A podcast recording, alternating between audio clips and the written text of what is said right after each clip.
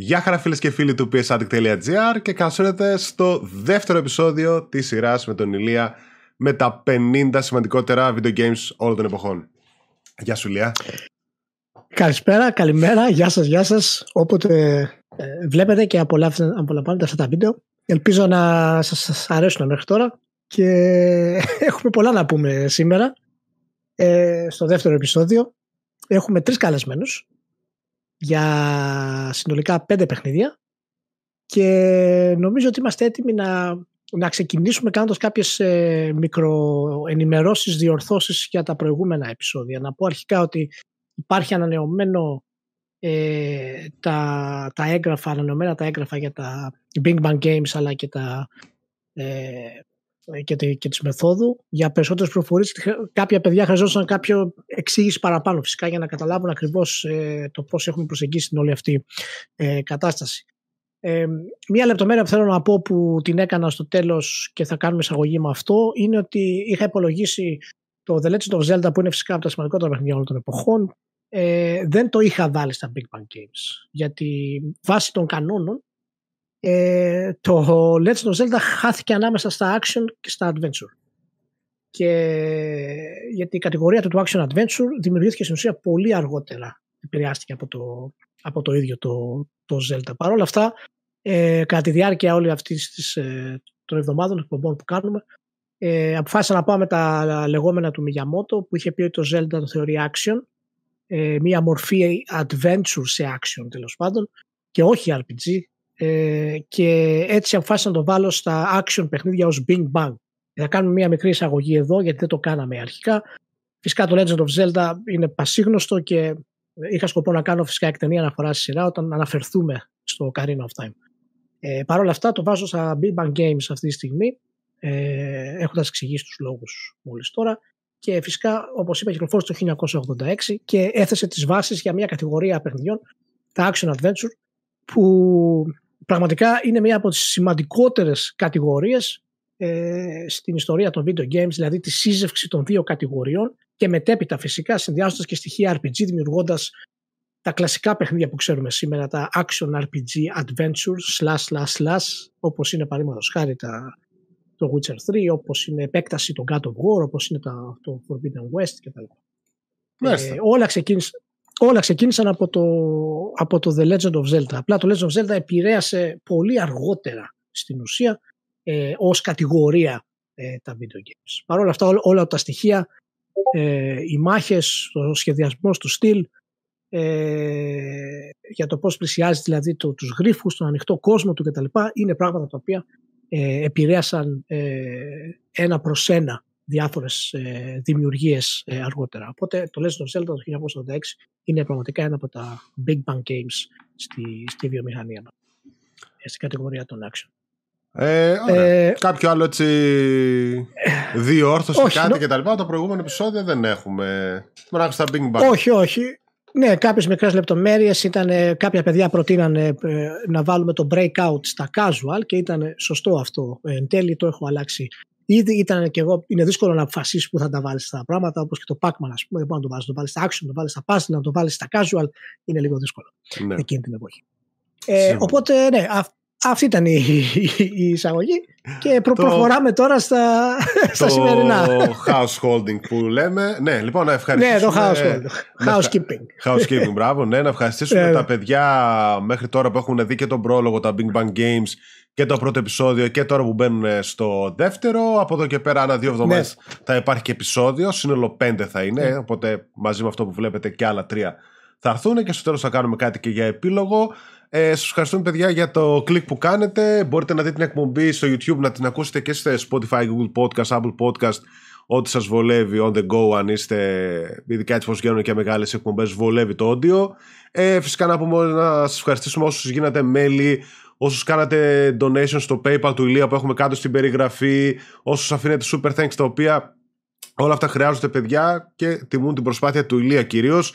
Ε, και με απότερο σκοπό να βγει και ένα digital magazine ας πούμε κάποια στιγμή με όλη αυτή την προσπάθεια που κάνουμε. Σας ευχαριστούμε, συνεχίστε, εμείς εδώ είμαστε να συνεχίσουμε μαζί σας και στο σημερινό επεισόδιο θα δούμε αριθμητικά, γιατί επαναλαμβάνω τα top 50, τα top 50 σημαντικότερα video games, ε, τα αναλύουμε σε κάθε επεισόδιο με χρονολογική σειρά, αντίστροφα, από το παλαιότερο ναι. προς το νεότερο, δεν έχει με ναι. τη σημασία τους στη σειρά.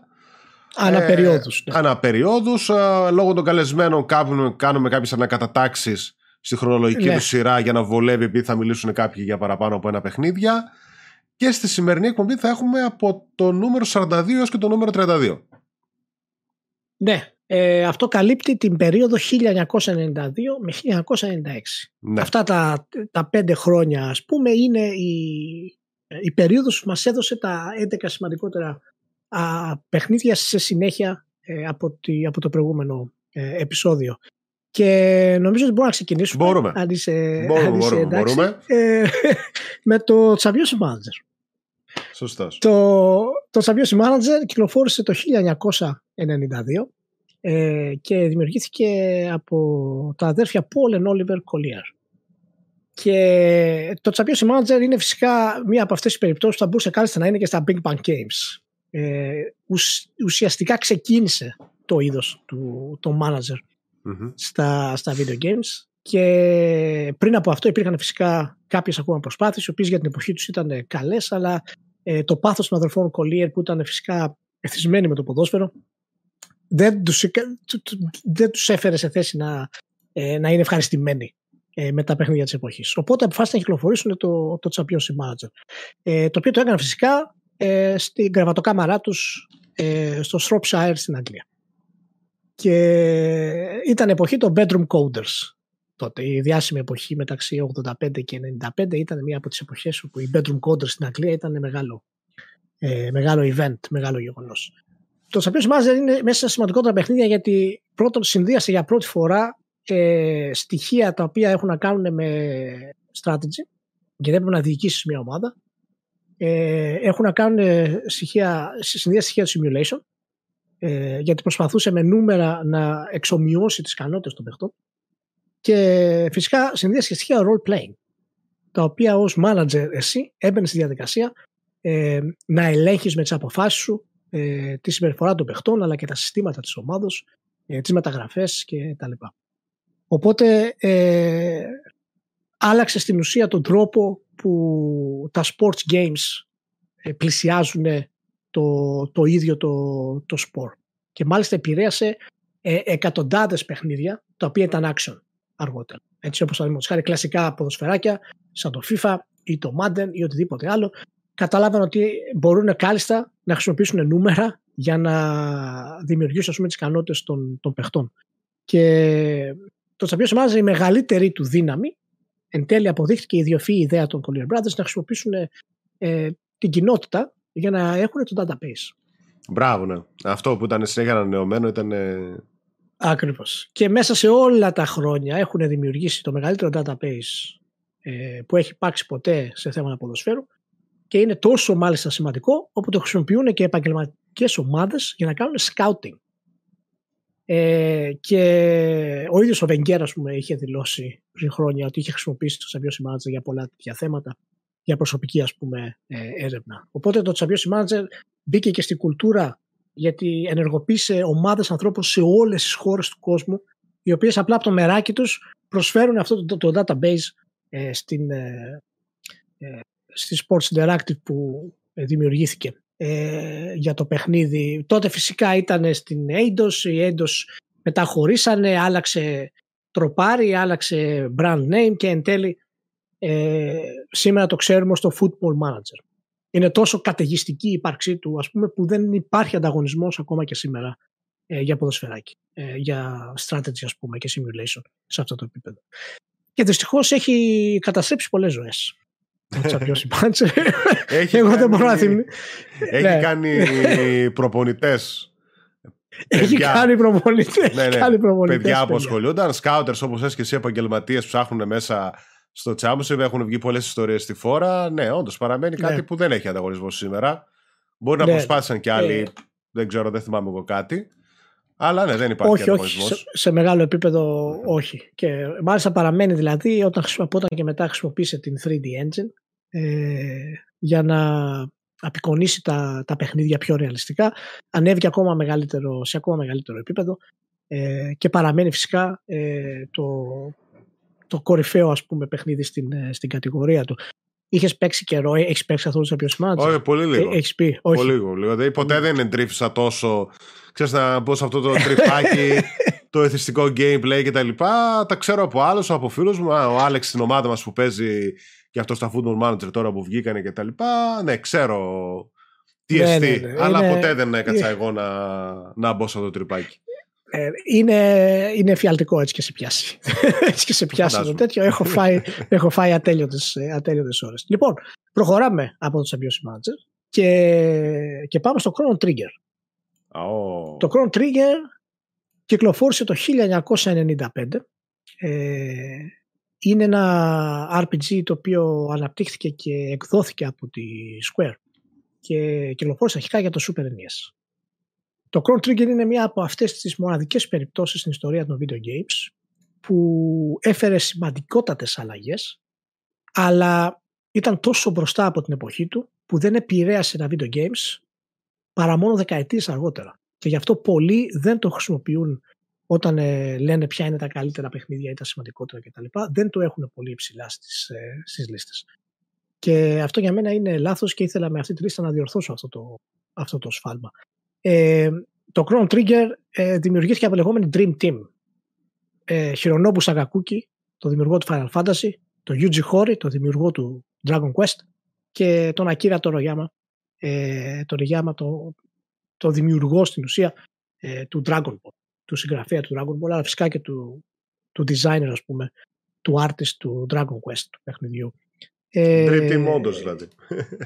ναι, δεν υπήρχαν οι κορυφαίοι, ήταν οι τρεις αυτοί ήταν οι κορυφαίοι ε, εκείνη την εποχή. Να πούμε φυσικά ότι πλαισιώθηκαν από πολύ σημαντικούς ε, ανθρώπους όπως είναι ο Καζουχίκο Αόκη που ήταν ο παραγωγός, ο Μασάτο Κάτο που έγραψε το μεγαλύτερο μέρος της βασικής ιστορίας, το, το σενάριο δηλαδή, ε, και η οποία βασίστηκε πάνω σε ένα γενικό concept που είχε ο Χόρι για την ιστορία. Ο Κάτο φυσικά είναι ένας από τους σημαντικούς συγγραφείς που έχουμε στα video games. Αργότερα προχώρησε και έκανε το Xenogears, έκανε το Chrono Cross, ασχολήθηκε σε μεγάλο μέρος με το Final Fantasy 7, το Final Fantasy 9 κτλ.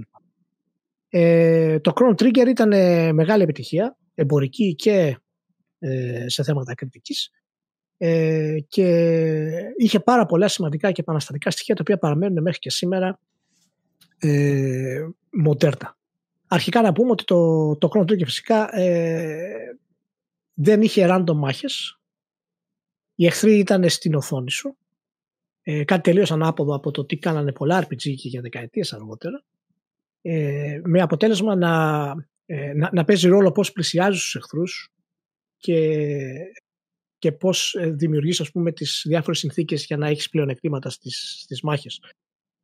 Ε, το Chrono Trigger ε, έδωσε από την άλλη ε, για πρώτη φορά τη σημασία του side quest όπως το ξέρουμε στη μοντέρνα του εκδοχή. Δηλαδή δεν είχες απλά μια, ένα side story για να πας και να το ολοκληρώσεις. Τα side quest ε, εκπλήρωναν στόχους των side characters και έτσι είχαν εξέλιξη χαρακτήρων οι ίδιοι οι NPCs που ήταν μαζί σου στο, στο party.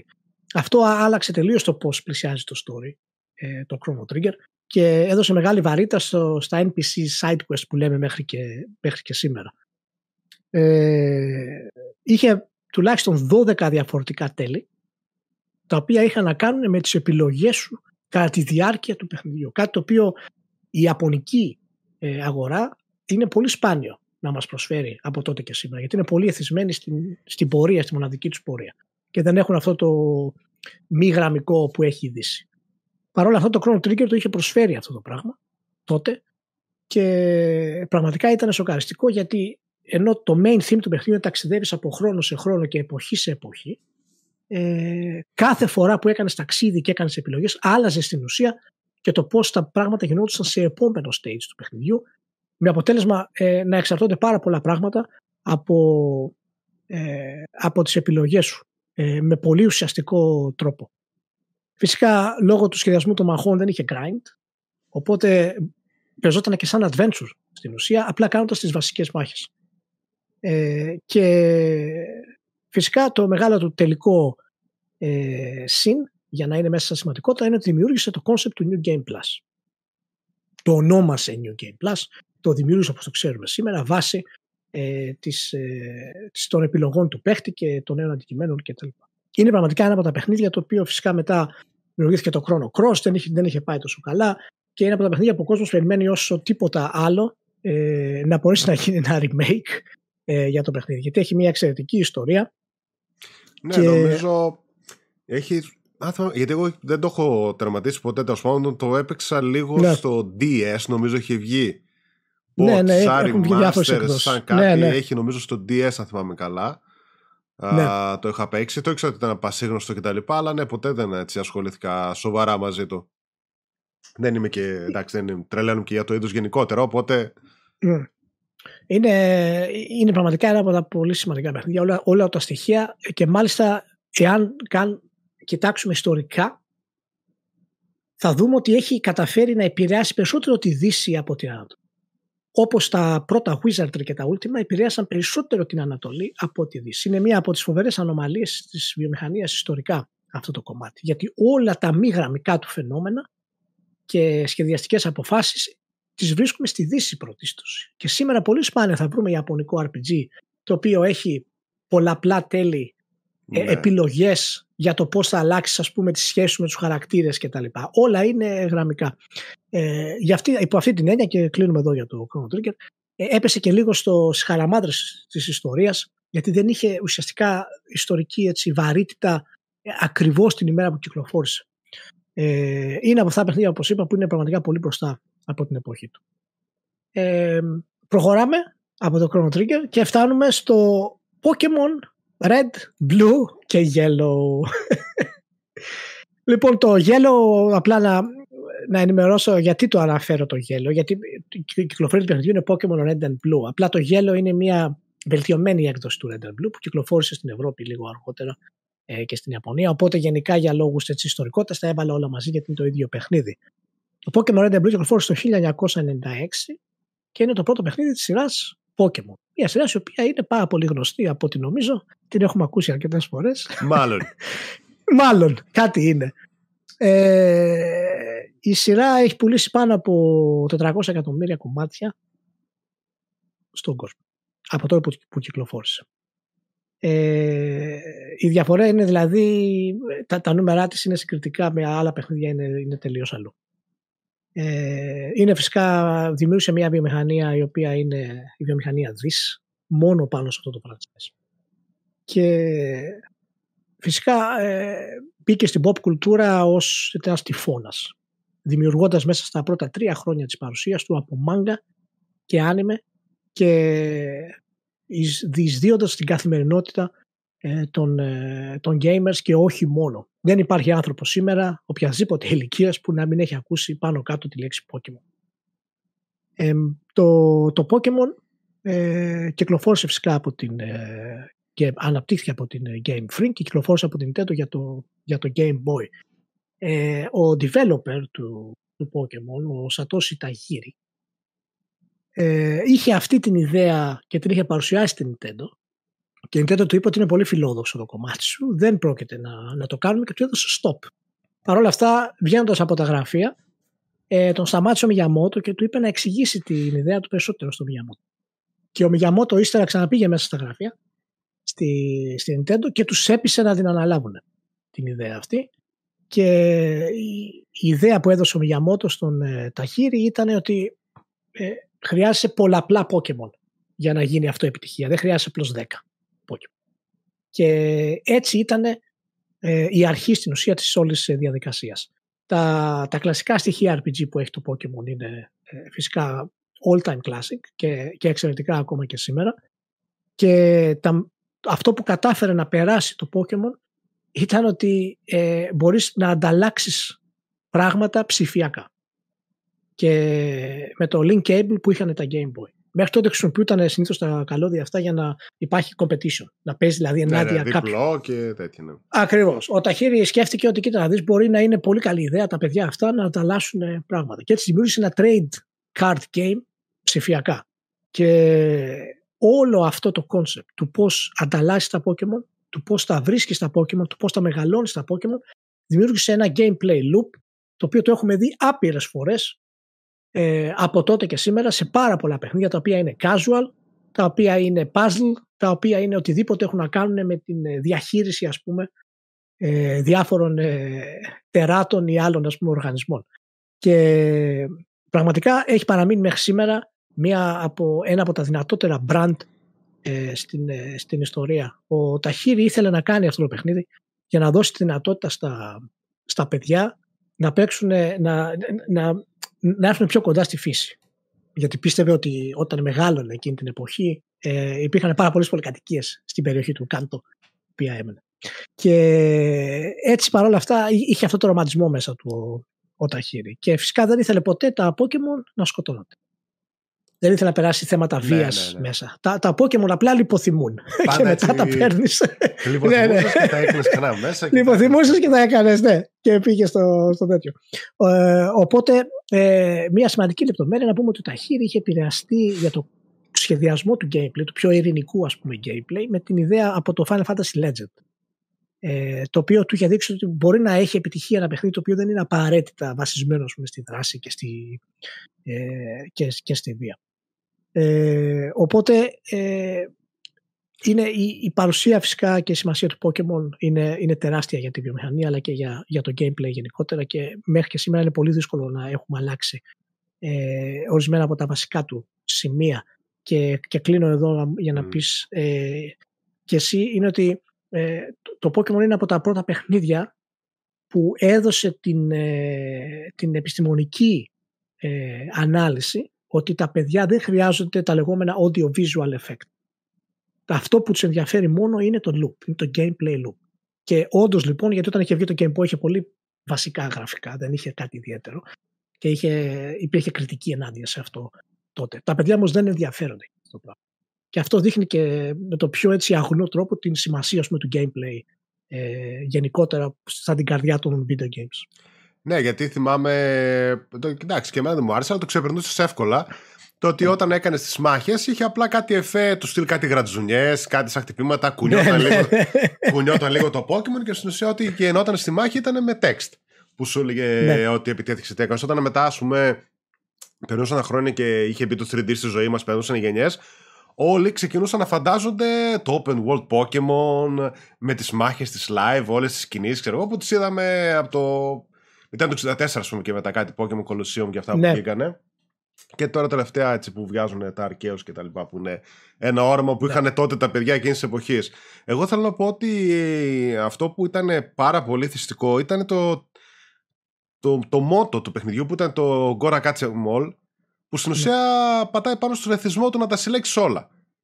Δηλαδή είναι κάτι το οποίο το κάνουν πάρα πολλά, ήδη πάρα πολλά παιχνίδια και σε αυτό που είχε στα 151, 152, δεν θυμάμαι πώς ήταν ναι. έτσι, το πρώτο, τα original Pokemon, πατούσε πάνω στον εθισμό. Ότι έπρεπε να τα συλλέξεις όλα και κατά δεύτερον πατούσε πάνω στο κοινωνικό του πράγματος, δηλαδή τα παιδιά να μαζευτούν, να δείξει ο καθένας ποια Pokemon έχει, ποια δεν έχει, ε, να γίνουν μάχες, να δες εγώ το σπάνιο που έπιασα, μετά ξέρεις βάλανε και σε άλλες κασέτες και, τα, και πιο σπάνια Pokemon κτλ.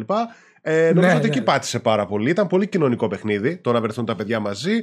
Ok, okay, υπήρχε βέβαια και το παιδικό μετά που το εκτόξευσε, το πούλησε τρελά.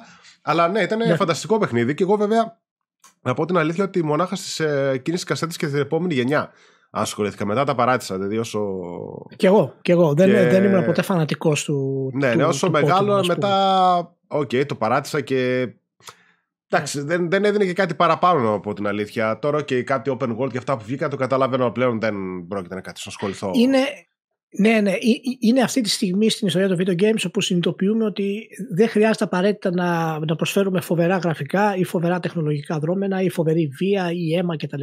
για να μπορέσουν τα παιδιά να διαφερθούν. Και φέρνουμε κάτι επιτραπέζιο μέσα. Φέρνουμε κάρτες στην ουσία. Γιατί και εγώ παραδείγματος χάρη έπαιζα πολλά χρόνια Magic the Gathering, αλλά μετά από ένα σημείο το παρατάς. Mm-hmm δεν θες να ασχοληθείς άλλο. Έτσι είναι και το Pokémon στην ουσία. Μόνο αυτοί που είναι πραγματικά φανατικοί θα παραμείνουν εκεί. Μπράβο, αλλά ναι, ναι. Αυτό, ναι, ναι, αυτό που είναι πραγματικά διαχρονικό είναι ότι κάθε νέο Pokémon έχει αυτή την ικανότητα να τραβάει νέα παιδιά. Ακριβώς επειδή έχει, έχει αυτό το, το gameplay loop. Ναι, ναι είναι, ανα... ε... είναι δεν, δεν χαλάει στο χρόνο αυτή η λούπα του gameplay. Ναι, θα, ναι. θα βγει καινούργια γενιά, θα ασχοληθεί με την καινούργια γενιά Pokémon, καινούργια γενιά παιδιών.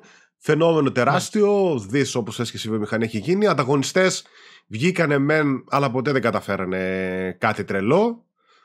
Όχι, όχι. έχουν πάρει πάρα okay, πολλούς, ναι. έχουν πάρει, ναι, έχουν πάρει πολλούς μηχανισμούς, αλλά ακόμα δεν έχουν κάνει ας πούμε, κάτι. Ακόμα δηλαδή, ακόμα και, και, και παιχνίδια τα οποία είναι ε, απλά έχουν πάρει την ιδέα κάποιων creatures ας πούμε, για να χρησιμοποιήσει τη μάχη. Παραδείγματος χάρη το Νίνο Κούνι. Έχει επίσης το πρώτο Νίνο Κούνι, είχε αυτή την ιδέα ότι χρησιμοποιούσες ορισμένα creatures τα οποία σε βοηθούσαν ας πούμε, για να κάνεις διάφορα πράγματα. Το οποίο επηρεάστηκε από το Pikmin, το Pikmin επηρεάστηκε από το Pokemon. Οπότε έχουμε αλυσίδες σε πάρα πολλά ε, πράγματα yeah. Ναι. γι' αυτό. Οπότε ναι, ε, πάει το Pokemon. Ε, εντάξει, ε, δεν μπορούσε να, να μην δεν είναι τέτοιο ένα όχι, φαινόμενο της pop κουλτούρας έτσι. Και, ναι, και, ναι, και για να πούμε ότι είναι, είναι και πάνω κάτω η, ε, η ίδια χρονιά είναι μια από τις χρονιές οι οποίες είναι πραγματικά απίστευτες για την Nintendo. Είναι η ίδια χρονιά που, βγαίνει το, που κυκλοφορεί το Pokemon, κυκλοφορεί και το Super Mario 64. Που είναι το επόμενο παιχνίδι στην, ε, στη λίστα. Και το Super Mario 64 κυκλοφόρησε το 96 όπως το Pokemon και το 97 βγήκε στην, ε, στην Ευρώπη για το, ε, για, το, για το Nintendo 64. Ε, λοιπόν, το, το Super Mario 64, ε, εντάξει, όλοι ξέρουν πάνω κάτω γιατί είναι σημαντικό και ε, γιατί έχει μείνει στην ιστορία κτλ. Φυσικά είναι η μετάβαση από το 2D gameplay στο 3D gameplay χωρίς να χαθεί η ταυτότητα ε, της, ε, της Nintendo ε, του, του ίδιου δηλαδή του, του gameplay. Έκανε στην ουσία ό,τι έκανε το Super Mario Bros. και το Mario Bros. γενικά για τα platform παιχνίδια, έκανε το Super Mario 64 γενικότερα ε, για τα platform games στο 3D, αλλά και ε, έθεσε τις βάσεις για, τα, για τη διαχείριση ας πούμε των action adventures σε τρισδιάστατο κόσμο. Ε, εγώ θέλω να επιμείνω, να μείνω σε ένα πράγμα συγκεκριμένο σε αυτό, γιατί ενώ η Nintendo πάντα, επειδή είχε ξεκινήσει ως εταιρεία παραδοσιακού παιχνιδιού, ε, και αυτό είναι πάντα το οποίο ήθελε να έχει στην, στην πορεία της. Είναι και διαφορά γιατί επιμένει ας πούμε, να μένει τεχνολογικά πίσω και να ασχολείται με πολύ έτσι physical ας πούμε, στοιχεία στο, στο gameplay. Γι' αυτό τα παιχνίδια δεν έχουν πάντα εξαιρετικά controls, παραδείγματος χάρη, αλλά ο τεχνικός τομέας είναι κακός έως μέτριος. Και ε, το, το Super Mario 64 είναι η πρώτη φορά που το βλέπουμε αυτό όσο τίποτε άλλο, γιατί ο διαχωρισμός που έκανε στο 3D έφερε τον Μιαμότο και την ομάδα του μπροστά σε ένα δίλημα. Ότι έπρεπε να δημιουργήσουν το, ένα σύστημα κάμερας για να λειτουργήσει 3D. Και δεν υπήρχε τρόπος να το κάνουν αυτό ακόμα, γιατί δεν, δεν υπήρχε τρόπος να, να ελέγξει την κάμερα. Και μέσα από την έρευνα για να μπορέσουν να φτάσουν σε αυτό το σημείο, ε, δημιουργήθηκε το χειριστήριο του Nintendo 64. Δημιουργήθηκε δηλαδή ο αναλογικός έλεγχος. Και αυτός ο συνδυασμό είναι το βασικότερο κομμάτι που έχει φέρει το Super Mario 64 στην, ε, στη βιομηχανία, πέρα από τα υπόλοιπα τα οποία ε, αναφέραμε ήδη για το 3D design είναι η πρώτη φορά που η ταυτότητα της Nintendo γίνεται ένα. Και βλέπουμε ότι το, το physical, το χειριστήριο, επηρεάζει άμεσα το digital. Γιατί το Mario 64 δεν παίζεται χωρίς αναλογικό. Και έτσι στην ουσία ε, έχουμε την, για πρώτη φορά, όπως είπα, τον αναλογικό έλεγχο. Αν θυμάσαι τότε είχαμε, είχε ένα αναλογικό ναι, ναι, ένα λόγο. Οπότε... Στο, κέντρο, που το κρατούσε και μάλιστα τριβόταν αρκετά εύκολο και αναλογικός που είχε. Ακριβώς. Δηλαδή, άμα έβρι κάτι Mario και... Party, κάτι τέτοια, χαλούσε. ναι, ναι, ναι, ναι. Και φυσικά όταν, όταν το χειριζόσουν τον ε, αναλογικό, γύρισε και η κάμερα ταυτόχρονα. Και αυτό πραγματικά ήταν δύσκολο για εκείνη την εποχή και σήμερα φυσικά δεν θα ήταν κάτι το οποίο θα κάναμε ποτέ. Ε, μέχρι που έγινε ο διαχωρισμός των αναλογικών. Αλλά ε, τότε ήταν πραγματικά η αρχή ε, για να μπορέσουμε να ελέγξουμε το χαρακτήρα σε τρισδιάστατο ε, περιβάλλον. Και έπιασε φυσικά απίστευτα, ήταν το παιχνίδι με τις μεγαλύτερες πωλήσεις ε, στην εποχή ε, του Nintendo 64 για την πλατφόρμα και έθεσε ε, φυσικά και, τη, και τη, τις 3D βάσεις για να μπορέσει να γίνει αργότερα το, το Ocarina of Time. Ε, είναι πραγματικά μια από τις έτσι μεγάλες ας πούμε, στιγμές στην, ε, στην ιστορία των, ε, των video games ε, γενικά. Ε, ναι, ήταν το, δηλαδή, το θυμάμαι εγώ τότε που Ok okay, ρε παιδί μου, δηλαδή είχε γίνει το bam με το PlayStation προφανώς, πιο ενήλικα παιχνίδια, βία, trendy, όλα αυτά, αλλά πάντα υπήρχαν κάποια παιχνίδια στο Nintendo 64 που τα έβλεπες και δεν υπήρχε περίπτωση με δεν τα θαυμάζεις. Είτε γιατί κάνανε κάτι ναι. πρωτοποριακό, όπως αυτό που έβλεπες σε ένα 3D platformer με κάμερα κτλ. που δεν υπήρχε κάτι αντίστοιχο ναι. έτσι εκείνη την εποχή και πάθαινες πλάκα.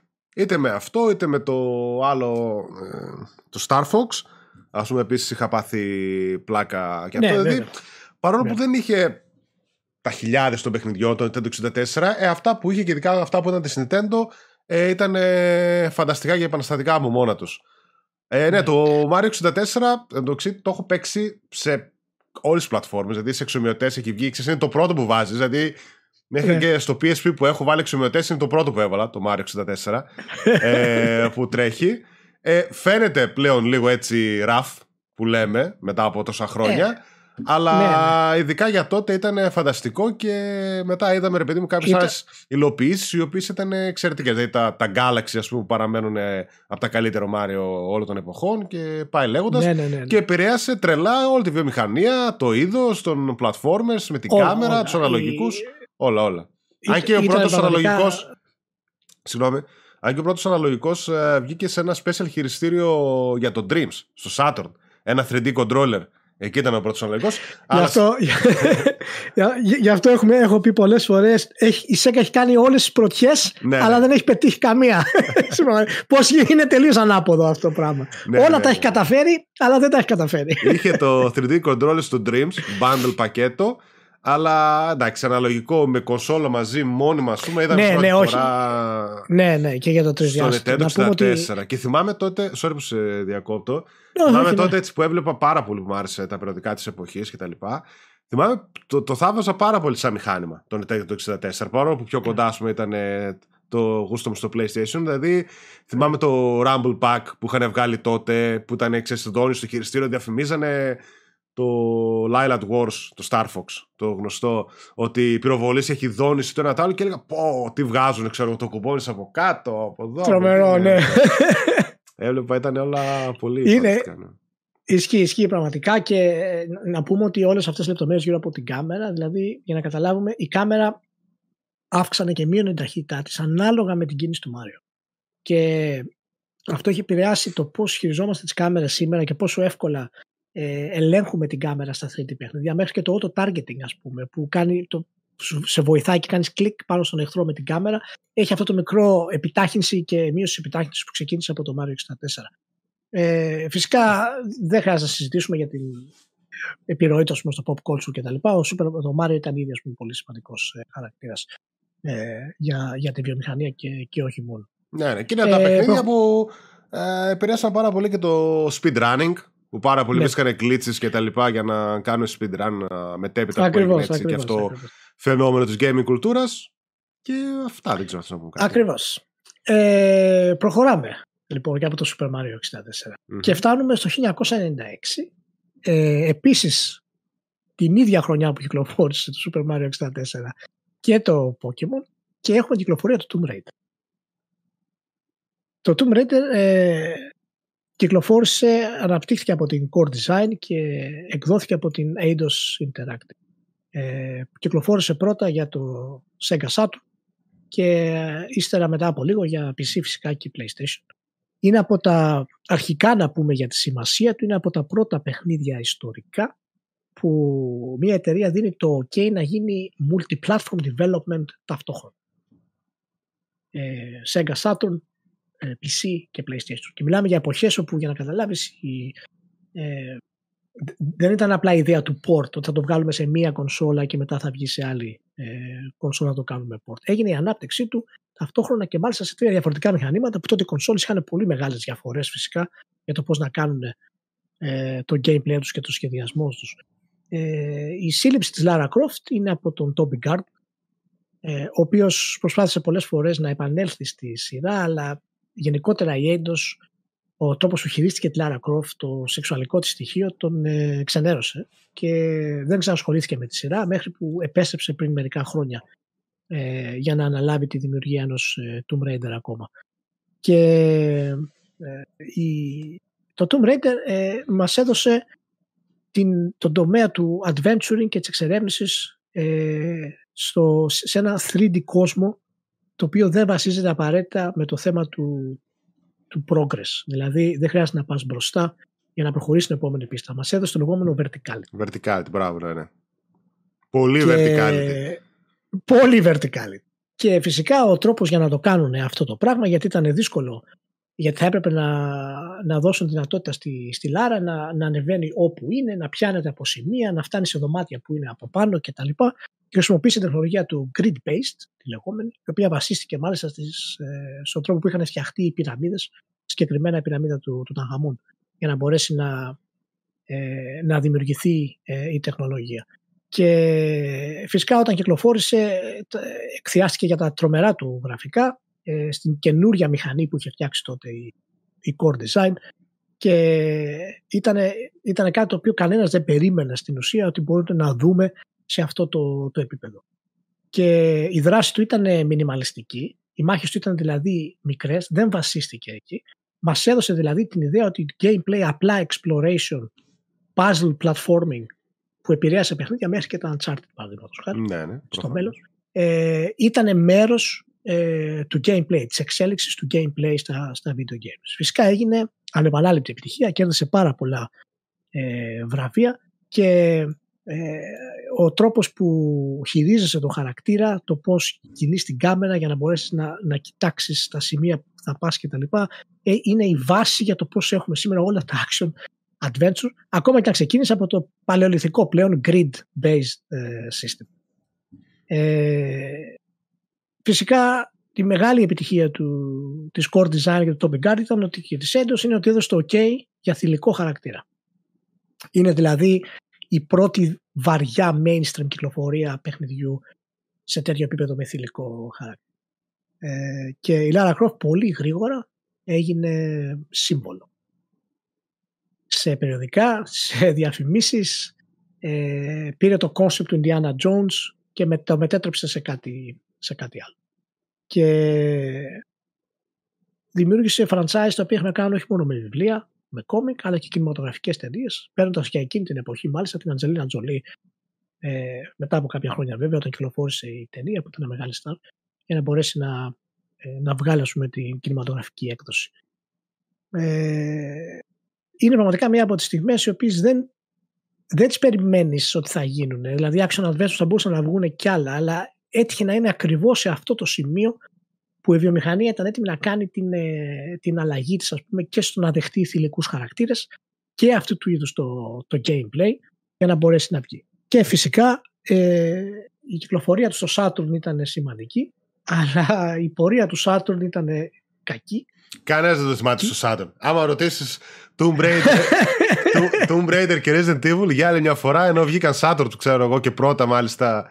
Ε, το Tomb Raider νομίζω παίζει να βγει πρώτα Saturn και μετά να βγει στο PlayStation. Ναι, πρώτα βγήκε ο Saturn. Ναι, ναι. Ε, όλοι σου λένε ότι είναι παιχνίδια του PlayStation ε, και αποκλειστικά κιόλας. Δεν το θυμάται κανένας ότι κυκλοφόρησε άλλο. Όλοι το παίξαν εκεί. Κανένας δεν το έπαιξε πουθενά άλλο. Ακριβώς. Ε, και μάλιστα. Ναι, ναι. Ναι, ναι. Πες, πες, τελείωσε, τελείωσε. Και, και, και, και, μάλιστα αυτό που λες είναι βέβαια πολύ σωστό ε, και έδειξε, έδειξε πάρα πολύ την, την ανωδική δύναμη του PlayStation τότε αλλά παρόλα αυτά έδειξε και το πόσο τεχνολογικά πιο εξελιγμένο ήταν ουσιαστικά το PlayStation από το Saturn όσον αφορά στην ανάπτυξη των video game. Γιατί όταν κυκλοφόρησε στο Saturn είχε ορισμένα σημαντικά bugs και προβλήματα ακριβώς επειδή το Saturn είχε την πολύ δύσκολη ανάπτυξη με τους ε, double CPU cores. Και ε, το PlayStation που ήταν πολύ πιο φιλικό έδωσε αυτό το, το διάστημα μηνών μέχρι να βγει στο PlayStation έδωσε την έκδοση του PlayStation να είναι και καλύτερη τεχνικά από αυτή του, του Saturn. Άρα δηλαδή δεν είχες μόνο την πιο ανωδική δύναμη ενός brand μαζί σου αλλά έχεις και το καλύτερο τεχνολογικό ας πούμε κομμάτι software και έγινε φυσικά ε, ένα από τα σημαντικότερα παιχνίδια του PlayStation έτσι. Ναι. Ήταν εκείνη την εποχή εγώ το θυμάμαι που το παίζαμε όταν βγήκε ε, πέτυχε πάρα πολλά καλά για την εποχή που βγήκε. Εννοώντας ναι. ότι κυκλοφόρησε, όπως είπες και εσύ, ένας τελικός χαρακτήρας, ο οποίος βέβαια προωθούσε και το Sexiness, το οποίο ήταν κάτι πολύ 80s, 90s, ξέρω εγώ, ήταν full. Ναι, ναι, ναι, ναι, ναι, ναι, κουλτούρα το sex να το πουλάνε παντού, ειδικά στα video games. Πούλουσε πάρα πολύ. Πήγαινε σε έκθεση, είχε τα booth babes, όλα τα πάντα, όλα ήταν περιοδικά κτλ. Πούλουσαν τα πάντα. Ό,τι βγαίνανε και ήταν η πρώτη έτσι, τεράστια διάσημη ηρωίδα που έγινε. Ε, το θυμάμαι πάρα πολύ έντονα το Tomb Raider γιατί όπως και εσύ ήταν περισσότερο. Δηλαδή, τα πρώτα του έτσι. θυμάμαι περισσότερο σαν ένα puzzle adventure παρά ένα action adventure παιχνίδι. Δηλαδή αυτό ναι, που είναι στο verticality, με τις κολοτούπες που έκανε η Λάρα, τα animation που είχε, πλατφόρμες να βρεις κρυφές, να βρεις μυστικά, να βρεις κλειδιά, υποβρύχια από εδώ από εκεί, ήταν κάτι το οποίο πραγματικά σε ταξίδευε, είχε ένα θηλυκό Indiana Jones και είχε πάρα πολύ αυτό το exploration στις πίστες ναι. παρά το ότι ναι θα πολεμήσω ζώα που στην ουσία ήταν οι αντίπαλοι σου για εκείνα τα παιχνίδια.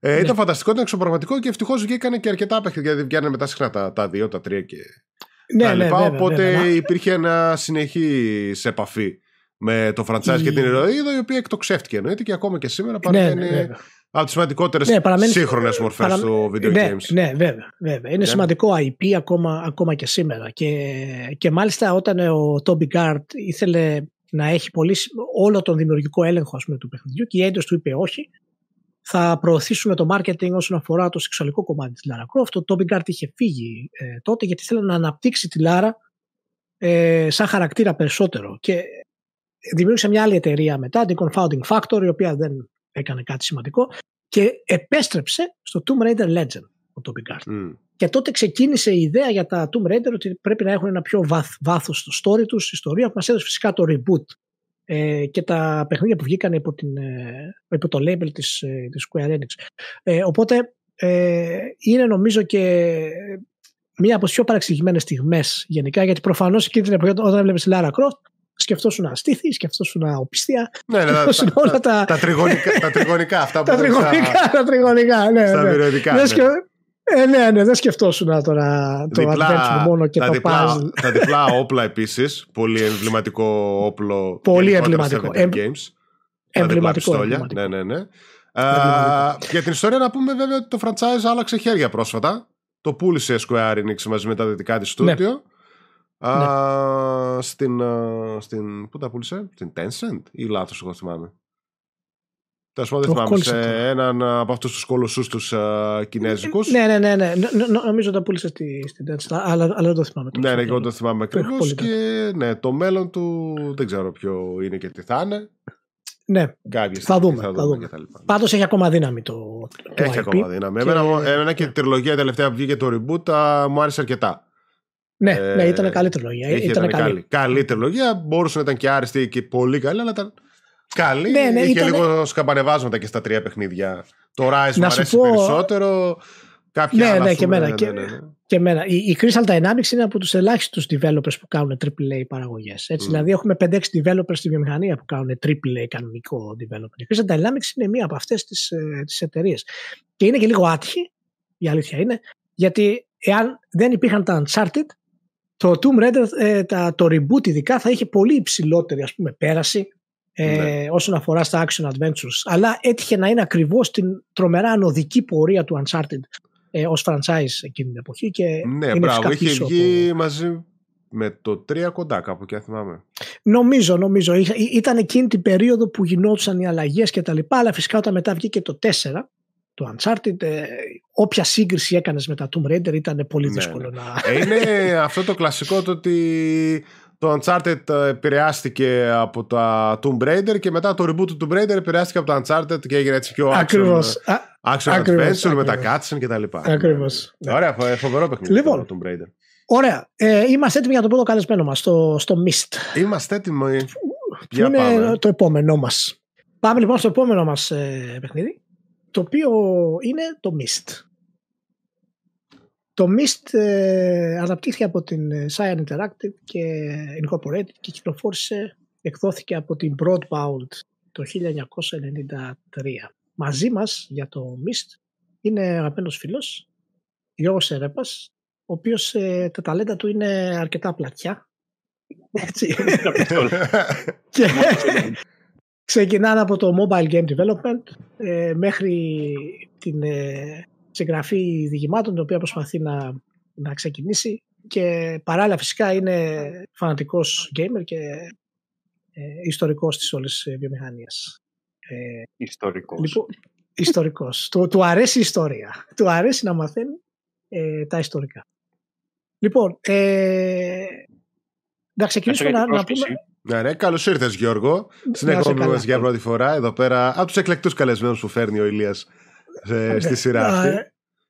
να, να, να, πούμε μια τεχνική λεπτομέρεια. Εάν ακούτε κάποιο διπλάρωμα στα ηχητικά, είναι επειδή δεν έχει ο Γιώργος ακουστικά. Ίσως, ναι, δεν ξέρω αν κάνει πιτ. Ναι, ναι, αλλά... Άκου, άκουσα λίγο πριν, αλλά μπορεί ναι. να μην. Οπότε για τους φίλους να μην... τη φωνή και θα... Ναι. Λοιπόν, ε, Γιώργο, γιατί έβαλα το Mist στα 50 πιο σημαντικά. Έτσι ρωτάω τους φίλους που φέρνω, τους ρωτάω γιατί το έκανα αυτό το πράγμα; γιατί έβαλα το Mist στα, στα 50 σημαντικότερα παιχνίδια; Λοιπόν, εγώ είμαι προετοιμασμένος όμως, γιατί το συζητάμε πάρα πολλούς μήνες αυτή τη λίστα με τα 50 καλύτερα. Ναι, sorry για αυτό. Ε, νομίζω και έχω δει τη λίστα. δεν ξέρω αν επιτρέπεται να το πω ή όχι. Πώς, πώς; Έχω δει τη λίστα και δεν ξέρω αν επιτρέπεται ναι. να το πω ή όχι. Βέβαια, ήδη το είπα. Εντάξει, ναι, αλλά... Έχει, έχει, έχει κάποιες αλλαγές βέβαια, αλλά έχεις ναι. δει από τις πιο πρόσφατες επιλογές. Ε, όλα τα παιχνίδια που έχω δει έχουν ένα βασικό χαρακτηριστικό.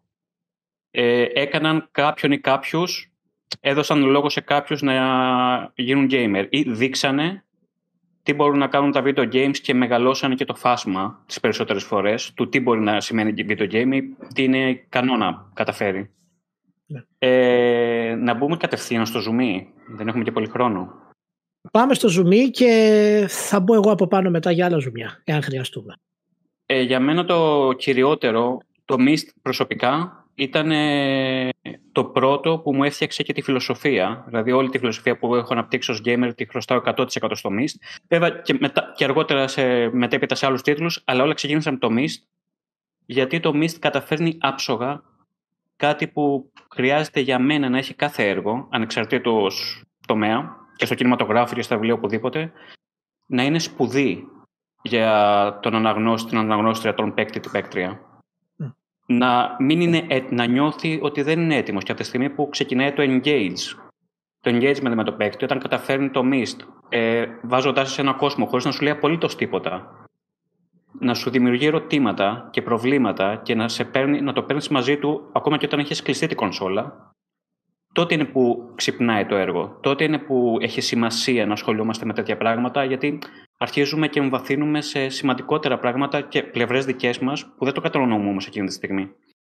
Αυτό ήταν το τέλειο που έκανε για μένα. Και από εκεί και πέρα, όσον αφορά τα, τη video game πλευρά του καθαρά, το ότι παρουσίασε ένα non-linear κόσμο, non-linear linear αφήγηση βασικά, όχι κόσμο, ε, χωρίς hand-holding, χωρίς να σε κρατάει από το χέρι, χωρίς να σου δείχνει τι πρέπει να κάνεις. Και επειδή ήταν τρομερά λεπτομερής ο κόσμος, που δεν ξέρω αν συγκριτικά με την εποχή του έχουμε ξαναδεί τέτοια επανάσταση, νομίζω ένιος, έχω καταλάβει, γιατί εγώ έπαιξα, το έπαιξα το 97, όχι το 93. Ναι. Ε, αλλά νομίζω το, το impact πρέπει να ήταν ανάλογο με αυτό όταν είδαμε το Cyberpunk να εμφανίζεται πρώτη φορά στην EA. Το... Η διαφορά του ναι. δηλαδή με την εποχή. Ναι, Αλλά το ήταν... Mist ήταν playable, δηλαδή είδαμε το παιχνίδι ναι. και παίζαμε. Εγώ δηλαδή ναι. έπαιξα 97-98 και δεν πίστευα που ήταν, είχαν περάσει ήδη πέντε χρόνια. Και ήταν η λεπτομέρειά του, δηλαδή ακόμα θυμάμαι ότι ακόμα και βίδες ήταν διαφορετικού είδους βίδες, ξέρω εγώ, ανάλογα τη συσκευή και τον γρίφο. Ή και ότι η γρίφη δεν ήταν, ναι, μεν ήταν κάτι που σχεδιαστής τοποθέτησε για σένα για να είναι παιχνίδι, αλλά το, δεν το σκεφτόσουν ποτέ. Σκεφτόσουν ότι καλά κάνει και είναι εκεί που είναι. Είναι μέρος του κόσμου. Ναι. Αυτό ήταν η απίστευτη επιτυχία. Οι δύο βασικά.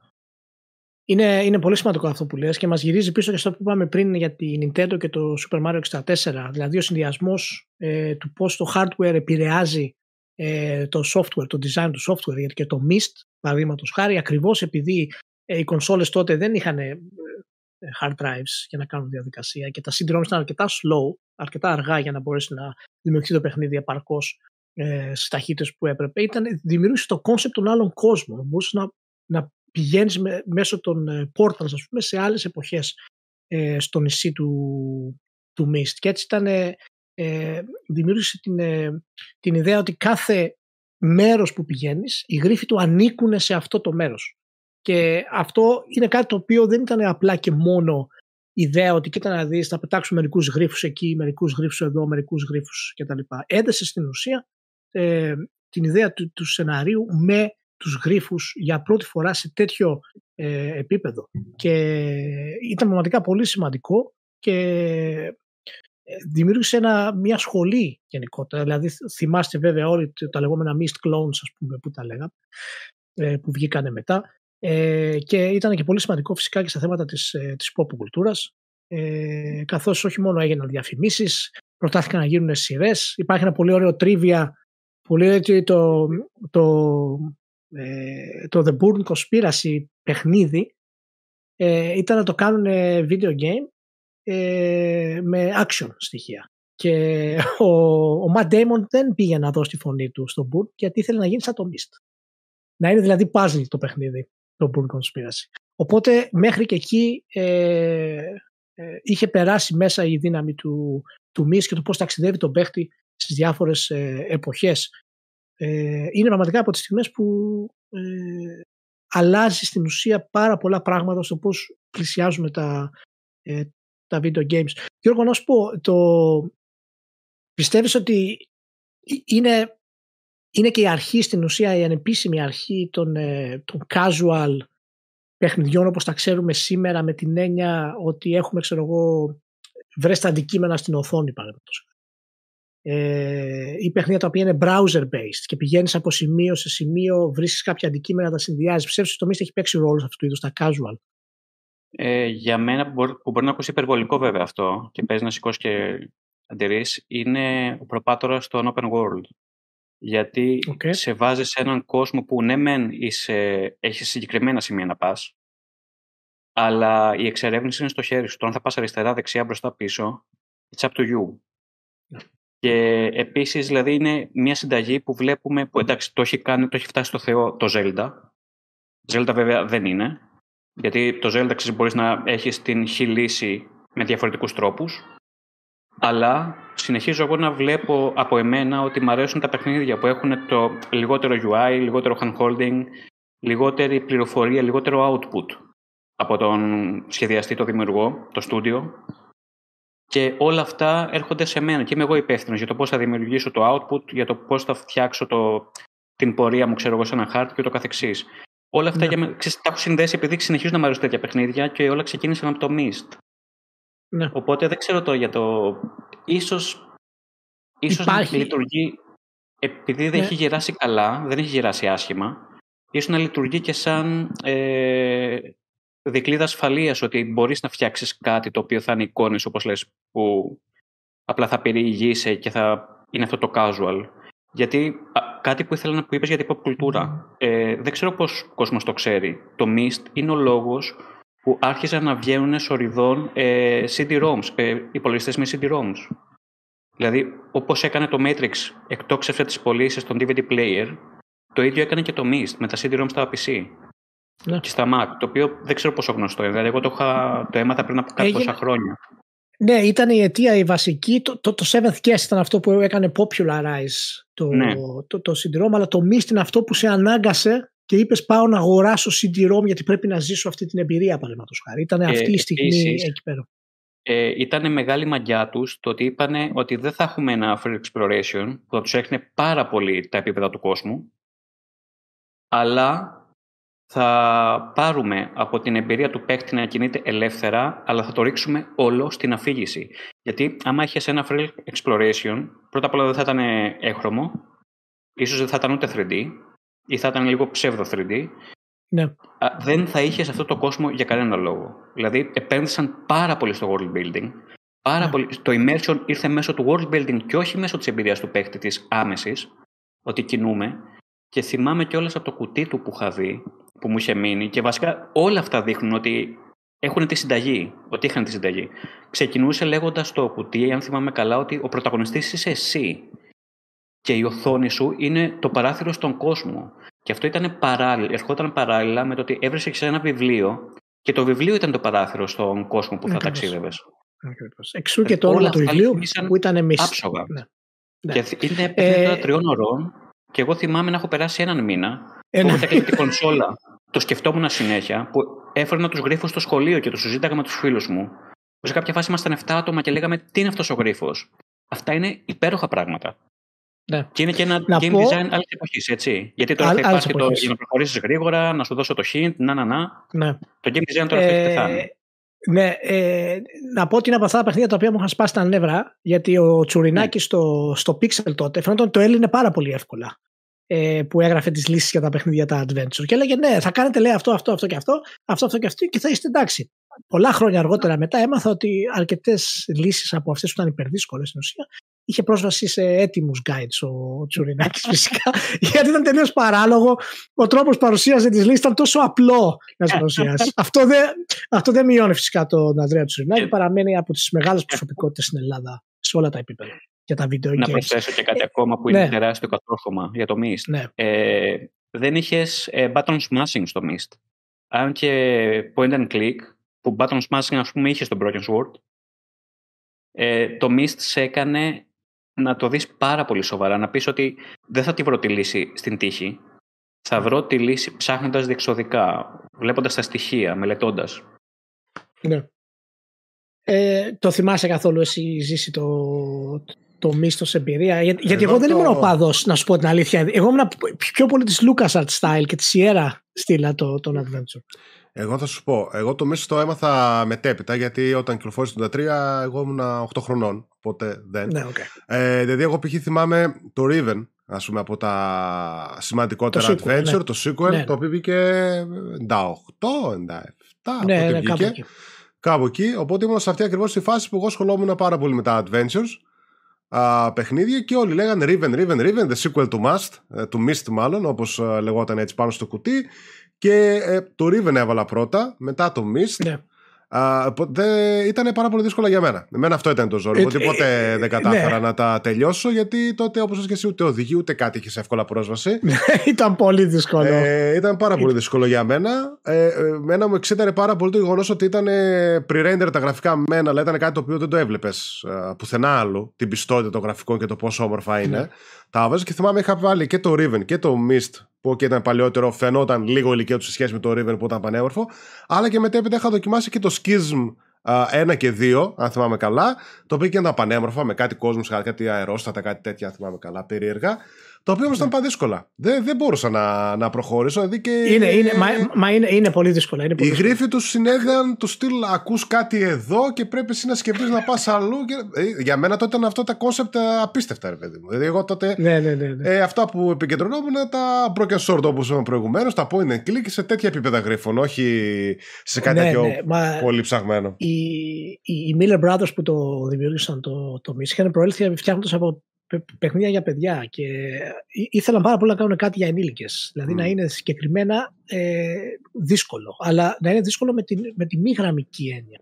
Γιατί ήθελαν όντως να είναι και μη γραμμικό γενικά. Δηλαδή, όσον αφορά στο πώς πλησιάζει τους γρήφου, το story και τα λοιπά. Είναι πραγματικά πολύ μπροστά από την εποχή τους.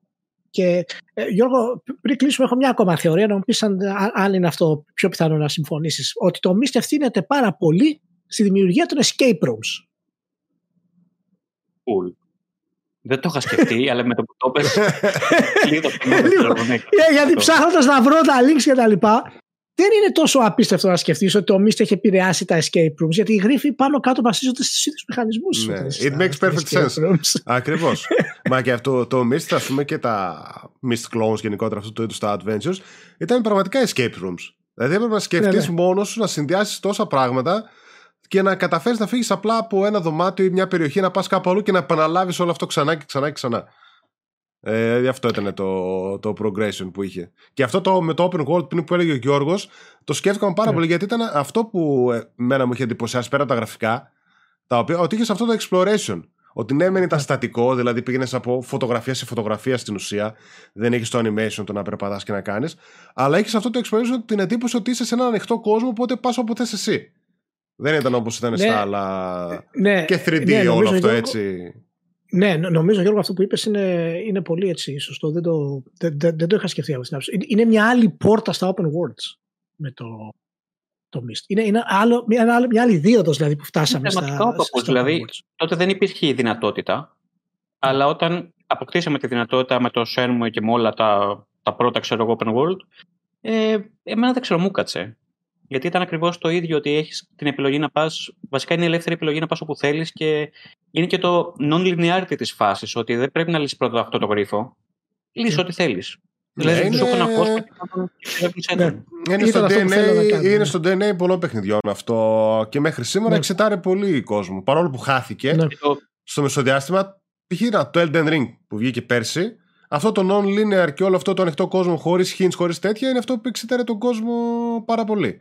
Που το έχουμε ξεχάσει όλο αυτό, έτσι όπως το... Σωστό, σωστό, το witness, σωστό. Το Jonathan Blow, το οποίο είναι ακριβής μεταφορά. Είναι το DNA του Mist, το, το... witness του Blow. Μπράβο, ναι, ναι, το witness, ναι, ναι, ναι. Και εκείνο, σε ένα νησί. Και εκείνο ζώρικο. Το δεν έχει είναι, πληροφορία. Είναι ακριβώς Mist. Ακριβώς Mist. Μπράβο, ναι, ναι. Είναι ένα τεράστιο ανοιχτό reference προς το Mist. Ε. Ωραία. Λοιπόν, Γιώργος, ευχαριστώ. Γιώργος, ευχαριστώ. Είσαι, θα είσαι και σε επόμενα επεισόδια, έτσι απλά να ξέρεις. Προετοιμάσου, να είσαι καλά και καλή συνέχεια εύχομαι. Σε ευχαριστώ, Γιώργο. Καλή συνέχεια. Γεια, γεια. Να είσαι καλά, ευχαριστούμε. Οπότε, μετά το Mist πάμε στο επόμενο μας παιχνίδι και καλωσορίζουμε τον Νίκο Κωνσταντίνο που έρχεται για μία ακόμη φορά στην εκπομπή. Γεια σου Νίκο. Χαίρετε. Γεια σου Νίκο και ξα... καλώς ήρθες ξανά εδώ πέρα. Βρήκα. Λοιπόν, ζητάω συγγνώμη για το μαλλί του Νίκο που πολύ γιατί έχεις κάσει είναι τώρα τη μέλη το και Υπάρχει λόγος γι' αυτό, δεν είναι απλά. Υπάρχει λόγος, ναι. Ε, υπάρχει λόγος, θα το πούμε σε, σε λίγο. Ε, το επόμενο μας παιχνίδι μετά το Mist λοιπόν είναι το Dune 2. Να, να πω ότι σύμφωνα με τους κανόνες που έχω θέσει, κανονικά πρέπει να είναι μέσα το Dune 1. Γιατί όταν ένα παιχνίδι έχω πει είναι παραστατικό και τα δύο, το, το πρώτο παιχνίδι είναι αυτό που μπαίνει στη, στη λίστα για λόγους ιστορικότητας. Παρ' όλα αυτά, το Dune το 1 δεν ήταν real-time strategy με την παραδοσιακή έννοια. Το Dune το 1 ήταν ένα συνδυασμός από adventure και strategy.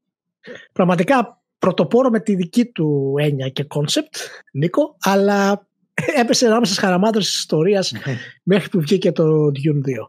Οπότε, όπως κάνω πάντα την ερώτηση, γιατί έβαλα το Dune 2 μέσα στα σημαντικότερα παιχνίδια Νικό Παπα-Κωνσταντίνου. Ε, ε, γιατί χωρίς Dune 2 δεν θα είχαμε αρτίες όπως θα ξέρουμε σήμερα. πολύ απλά. Απλά τα πράγματα. Απλά. ε, έχει πολύ, πολύ πλάκα αυτό γιατί η φάση με το Dune ε, γιατί όταν ξεκίνησε η, η Virgin ας πούμε να ε, κάνει ένα παιχνίδι Dune ε, ήθελε ένα παιχνίδι Dune δεν, δεν, δεν είχαν κάποια συγκεκριμένη ιδέα στο κεφάλι τους και το ανέβησαν σε Γκράιο τους λένε κάντε ένα παιχνίδι. Η Cryo έκανε πιο πολύ adventure τύπου παιχνίδια, έτσι. Ε, και ξεκίνησε και για κάποιο λόγο δεν ήταν ευχαριστημένη με την πρόοδο του παιχνιδιού. Οπότε σου λέει το κόβουμε και το δίνουμε σε ένα σχετικά νέο στούντιο που ήταν τότε Westwood. Ε, η Westwood είχε μόλις τελειώσει το Legend of Kirandia. Ε, η πλάκα ποια είναι ότι κανένας δεν ειδοποίησε την Cryo γι' αυτό.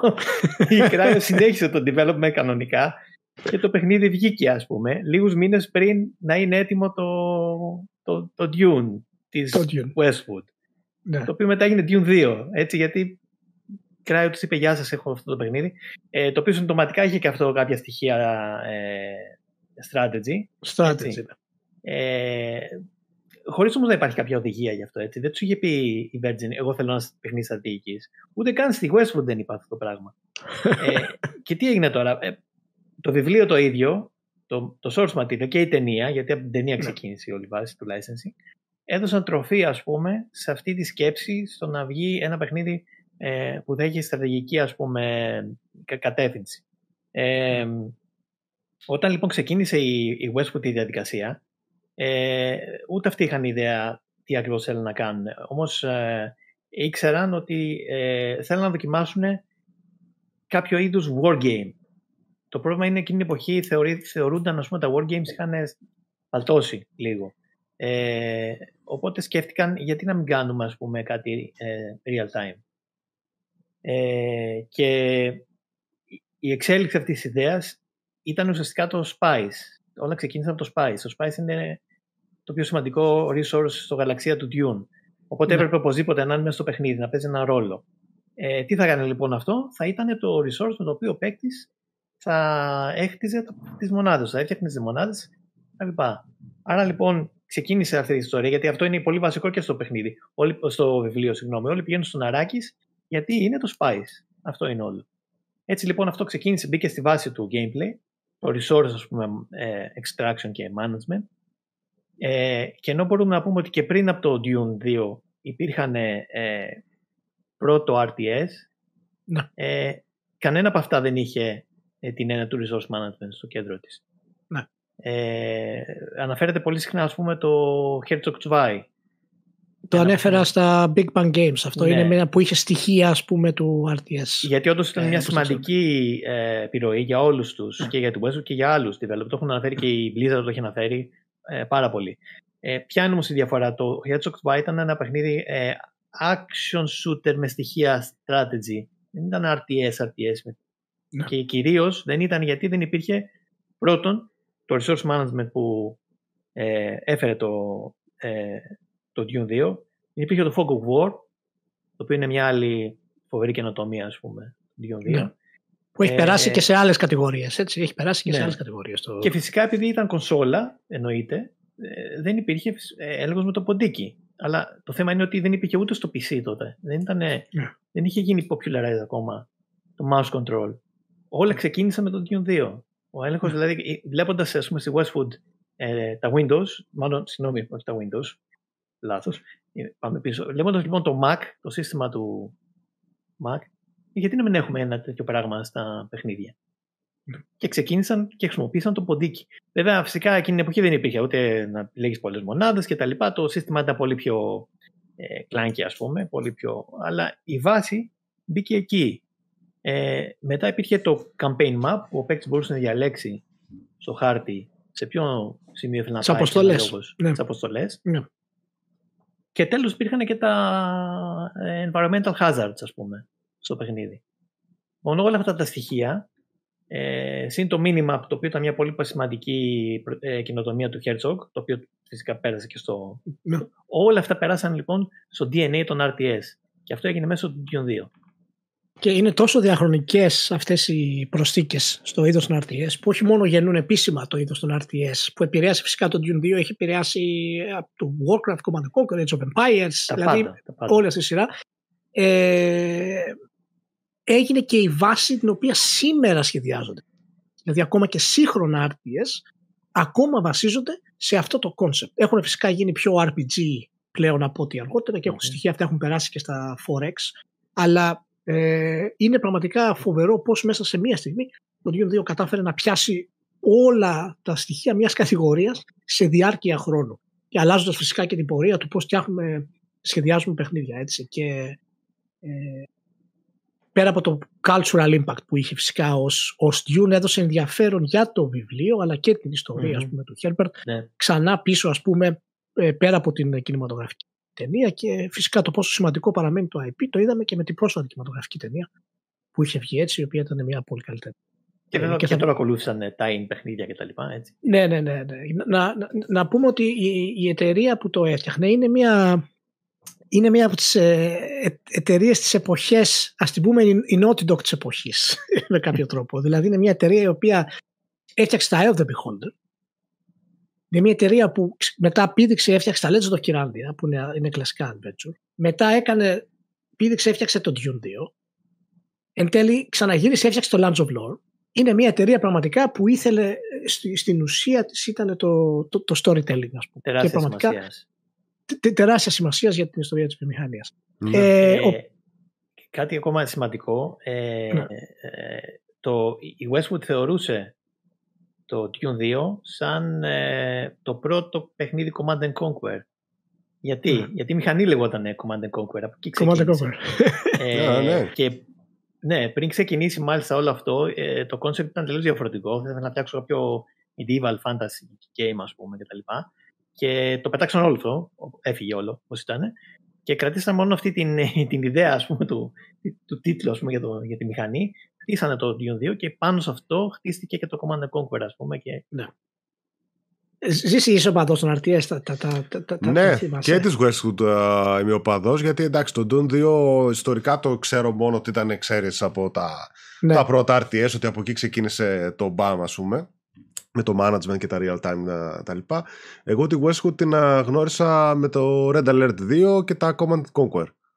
Έτσι, ναι. που έγινε το τρελό μπαμ μετά και έπαιζα μόνο strategy εκείνη την εποχή μαζί με τα adventures. Ναι, ναι, ναι. Ε, ήταν φανταστικό όλο αυτό που γινόταν, το οποίο εντάξει, πέρα από το resource management που είχες, Είχες και όλος αυτό με τις μάχες και τα λοιπά. Red Alert, full motion videos βάζανε στα βιντεάκια, ηθοποιούς και τα λοιπά. Ναι, ναι, κόλασε τότε, κόλασε. Ναι, ήταν όπως είναι, δηλαδή, πώς είναι το Doom 2 τώρα που το βλέπουμε, το οποίο okay, φαντάζει αρχαίο, αλλά εκείνα ναι. τα παιχνίδια, το Red Alert 2, τώρα να το βάλεις, ε, δείχνει πολύ πιο σύγχρονο και στο core design του ναι. και στο gameplay του από πολύ μετέπειτα παιχνίδια. Και εννοείται τα έπαιξα όλα αυτά στην εποχή τους. και ήταν κρίμα μετά με την Westwood η οποία Τη θυμάμαι και στο τέλος της κάποια παιχνίδια, κάτι ήταν, νομίζω ήταν να βγάλει, θυμάμαι κάποια παιχνίδια που ακυρώθηκαν και τέλει έκλεισε κάτω από την ομπρέλα της EA και μαζί με άλλες ιστορικά στούντιο, Bullfrog, Maxis, ξέρω εγώ τέτοια, EA τότε, όλα αυτά τα... Είναι, ναι, είναι ο γήπας της EA τότε. Τα έκλεισε. Δεν θυμάμαι η Westwood στα τελευταία της τι πήγε να βγάλει και σε κάτι έκανε, αλλά μέχρι και τα τελευταία της και τα Command Conquer τα τελευταία που έβγαζε, ε, τα έπαιζε. Τα θυμάμαι, ας πούμε, η... πολύ καλά. Η, η, ιδέα του storytelling γενικά στα, στα strategy σε αυτό το επίπεδο ξεκίνησε Είχε πολύ storytelling, ναι, ναι, αυτό μου άρεσε από, πολύ. Ακριβώς. και ήταν το σημείο βίντεο... που ξέρεις. Ακριβώς, ακριβώς. Και... Έδωσε τις βάσεις και για τα υπόλοιπα. Ναι, ναι, εμένα επίσης μου άρεσε πάρα πολύ το οποίο μετά το είδα και σε κάποια παιχνίδια πιο σύγχρονα, ακόμα πιο εμφανέστατα να γίνεται, η διαφορά στα factions. Δηλαδή το ότι είχες ε, διαφορετικά factions με διαφορετικό storytelling, με διαφορετικό σύστημα που έπρεπε να οργανώσει τις μάχες σου ή το resource management. Το οποίο ναι. μετά έπαθα σοκ, ας πούμε, στο StarCraft όταν ήρθε και το έκανε ακόμα πιο diverse.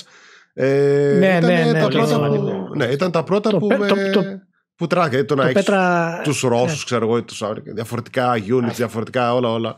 Ήταν εντυπωσιακό. Αυτό είναι κάτι πάλι που ξεκίνησε με το New 2. Δηλαδή, mm. ε, υπήρχαν τα, τα δύο factions, δηλαδή ε, η Harkonnen, ας πούμε, και η House Atreides αλλά φτιάξαν και τους Όρντο. Και όταν λέω φτιάξαν τους Όρντο, ε, η Όρντο δεν είναι ουσιαστικά μέσα στο, στο πρώτο βιβλίο, δεν αναφέρεται καθόλου.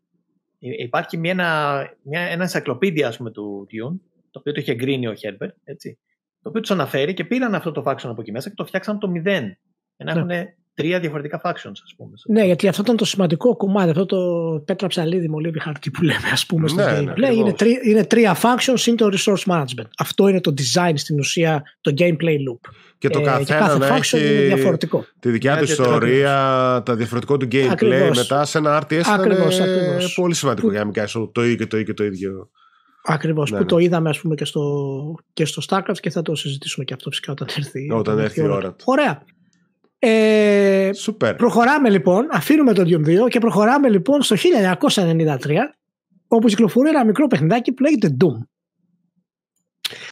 Το, το Doom είναι ένα first person shooter, για όσους δεν το ξέρουν, από την ID Software για το MS-DOS. Και στο λόγο Doom ε, οι παίκτες ε, ελέγχουν έναν Space Marine και προσπαθούν να σκοτώσουν δαίμονες που έχουν βγει από τις πύλες κολάσεως που έχουν ε, ανοίξει. Ακούγεται φυσικά είναι μια γελία ιδέα. Δεν έχει καμία έτσι βαρύτητα, ε, σοβαρότητα κτλ. Yeah, ε, γιατί δεν τους αλλά... καθόλου το storytelling και δεν πίστευαν και σε αυτό. αλλά ναι, αλλά ακριβώς γι' αυτό δείχνει γιατί ε, η ID Software παραμένει πιθανά μέσα από τα δύο-τρία σημαντικότερα στούντιο στην ιστορία των video games ως developer και είναι ο λόγος που ο Νίκος έχει αφήσει τα μαλλιά του σήμερα κάτω. Γιατί ο Τζο Ρομέρο, ο πραγματικός και αρχικός κλασικός rockstar ε, των video games, ε, έχει μαλούρα ακόμα και σήμερα. Έπρεπε. Λοιπόν, Νίκο, γιατί έβαλα τον Doom? γιατί, γιατί έβαλες τον Doom; Ε, έχουν, έχουν πει πολλοί αναλυτές και ιστορικοί, ας πούμε, ότι υπάρχει εποχή προ-Doom και μετά Doom. Είναι τόσο σημαντικό το Doom για τη βιομηχανία. Και δεν, ε, δεν έχει πειράσει μόνο τα FPS, έχει πειράσει τα πάντα, ας πούμε. Ναι. Αλλά ε, ξεκίνησε πολύ ε, ταπεινά, ε, με δύο ε, παλικαράκια, δύο Τζον, λένε, τον Τζον Κάρμακ και τον Τζον Ρομέρο. Ε, Συνήθως λέμε ότι ο Κάρμακ είναι η μεγαλοφυΐα ας πούμε, του, ναι. του τεχνικού τομέα, ας πούμε, και ο Ρομέρο είναι ο designer. Ε, βέβαια, ξεχνάνε πολύ ότι ο, ο Ρομέρο ήταν επίσης προγραμματιστής και μάλιστα ήταν αρκετά εντυπωσιακός ώστε να τραβήξει την προσοχή του Κάρμακ. Και μιλάμε για την εποχή του Apple 2, έτσι. Ναι. και ξεκίνησαν λοιπόν μια συνεργασία, ξεκίνησαν να φτιάξουν ας πούμε ε, την ID ε, για να φτιάχνουν τα παιχνίδια που θέλουν, γιατί στην αρχή ήταν στην Apogee ας πούμε. Ε, ποιο είναι το κλειδί όλης της φάσης; Ο, ο Ρομέρο είναι όντως μεγαλοθύα άνθρωπος στον τεχνικό τομέα, αλλά δεν είναι δημιουργικός με την έννοια ε, χρειάζεται μια κατεύθυνση. Δηλαδή, του πει να μου φτιάξει αυτό και θα σου φτιάξει αυτό και θα σου κάνει τέλειο. Ε, ο Ρομέρο, ας πούμε, ε, ψάχνοντας κάποια στιγμή, είχε, ε, είχε περάσει από την Origin. Και πάει, βασικά πήγε μόνος του, έτσι. Πήγε σε, ε, νομίζω είχαν κάποιο trade show, σε κάποιο trade show ήταν. Ε, Γεια σας, είπε. Έχω μια δισκέτα εδώ, την έβαλε στον υπολογιστή. Δείτε εδώ το πρόγραμμά μου, ξέρω εγώ. Και του είπαν αυτή προσλαμβάνεσαι αμέσως. Λοιπόν, σε εκείνη τη φάση δούλευε κάτω από τον, ε, ε, από τον Newrath. Ε, δεν έμεινε πάρα πολύ εκεί, αλλά ποιο είναι το κλειδί της υπόθεσης. Είχαν επικοινωνία με τον Newrath μετά. Ε, και σε κάποια φάση λοιπόν, όταν ε, η Origin ξεκίνησε να φτιάχνει το Ultimate Underworld, ε, του το είπε το είπε στον ε, Ρομέρο το και γυρνάει ο, ο Ρομέρο στο Κάρμα δεν μπορεί να το φτιάξεις αυτό, που να κάνεις κάτι τέτοιο. Τι μιλάμε για, μιλάμε για ένα 3D χώρο με textures, που δεν υπήρχε αυτό μέχρι τότε. Έτσι, και δεν υπήρχε γιατί δεν υπήρχε δυνατότητα τεχνική. Οπότε μπορούμε να τραβήξουμε μια ευθεία γραμμή που ξεκινάει ουσιαστικά από το Ultimate Underworld, περνάει στο Catacomb 3D, ας πούμε, που είχε το πρώτο πούμε, που είχαν βγάλει. Το πρώτο του CD Software. Ακριβώς. Πάμε στο Wolfenstein 3D, το οποίο είναι πολύ πιο γνωστό. Μετά στο Doom και τέλος στο Quake. Και αυτή η γραμμή είναι που καθόρισε ας πούμε, την πορεία σε πολύ μεγάλο βαθμό των FPS και όχι μόνο. Ε, καταρχήν το πιο σημαντικό πράγμα ας πούμε, που μπορεί κάποιος να σκεφτεί, πέρα από τον τεχνικό τομέα και το ε, 2D, του, 1.5D ας πούμε, που είχαν κάνει, γιατί ε, ε, τα επίπεδα του παιχνιδιού ας πούμε, ήταν όλα σε δύο διαστάσεις και απλά δημιουργούσαν ας πούμε, την αίσθηση του ύψους. Την αίσθηση του ύψους. Ε, υπήρχαν πράγματα, δηλαδή μπορούσε ο, ας πούμε, ο Ρωμένο να τοποθετήσει τέρατα σε ένα πιο ψηλό σημείο, αλλά δεν μπορούσε να υπάρχει κάτι από κάτω. Ήταν σε πραγματικότητα σαν να συγχώνει ένα δωμάτιο σε ύψος χωρίς να υπάρχει κάτι. Δεν, η, η μηχανή mm. δεν είχε αυτή τη δυνατότητα. Οι χάρτες ήταν όλοι σε 2D και ο, και ο editor του παιχνιδιού τα φτιάχνει όλα σε δύο διαστάσεις. Λοιπόν, ε, το θέμα είναι ότι έτσι ξεκίνησε και το Deathmatch από το Doom. Ε, την εποχή ας πούμε, που ακριβώς άνοιγε το ίντερνετ σιγά σιγά και αυτό ήταν πολύ σημαντικό και για τη διανομή του παιχνιδιού γιατί ήταν server το παιχνίδι. Επίσης ε, και εκεί ήταν να βοήθησε στα server έτσι να, να εκτοξευτούν.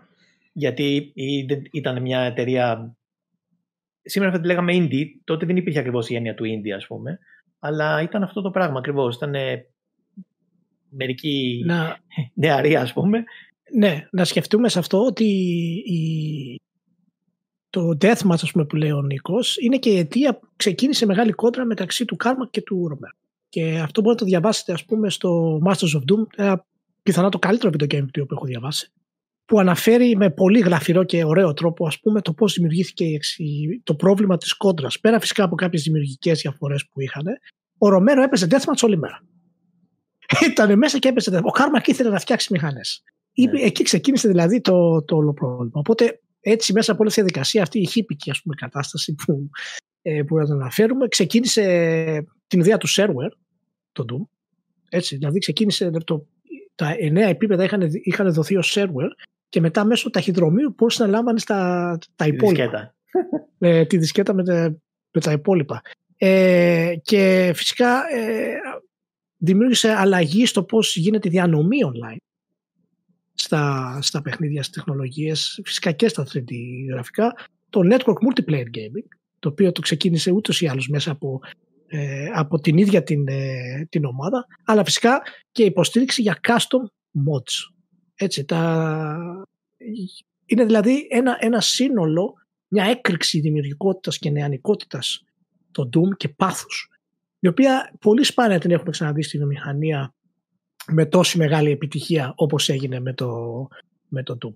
Ε, και εντάξει μετά έχουμε και άλλα βέβαια το πως ο Ρομέρο ήθελε να κάνει τα εκατάνα και πάει και ήταν ε, προβλήματα, έπαθε σοκ από το τι είδε από τη μηχανή του Κάρμα και ήθελε να αλλάξει τον εκατάνα και δημιούργησε ένα σωρό, ένα σωρό προβλήματα. Αλλά αυτή η ιδέα του Doom που είπε και ο Νίκος ότι σου, το θέμα της ταχύτητας, της βίας ε, του ρυθμού ανανέωσης των γραφικών εκείνη την εποχή. Ήταν ένα σοκαριστικό σκηνικό για οποιονδήποτε είχε πρόσβαση ας πούμε σε, σε PC.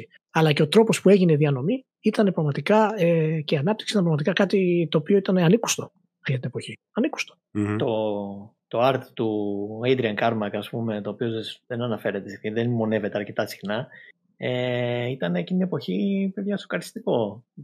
Είχαν, ξέρω εγώ, ήταν τα πρώτα παιχνίδια που είχε δημιουργήσει μεγάλο ντόρο ε, ε, για τα γραφικά και το περιεχόμενο, ας πούμε. Ε, ο οποίος ε, Άντριαν Κάρμακ δούλευε, είχε δουλέψει σε νεκροτομείο, ας πούμε, για ένα διάστημα και είχε αυτή τη, την τρέλα, ας πούμε.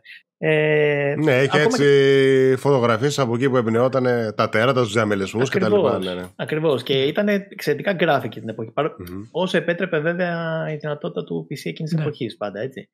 Ναι. Ε, το soundtrack, ξέρω εγώ, επίσης του, του ε, Bobby Prince, ας πούμε, είναι εμβληματικό ακόμα και σήμερα. Έχει, υπάρχουν άπειρες διασκευές αν βρείτε online. Ε, και κυρίως, ε, κάτι ακόμα που δεν αναφέραμε, ε, το middleware. Η έννοια του middleware ξεκίνησε από τη μηχανή την ε, id, ε, πώς λέγανε, id Tech 1. Ήταν η μηχανή του, του Doom ναι. που πέρασε στο Heretic, στο Hexen και τα λοιπά και σε άλλα ναι.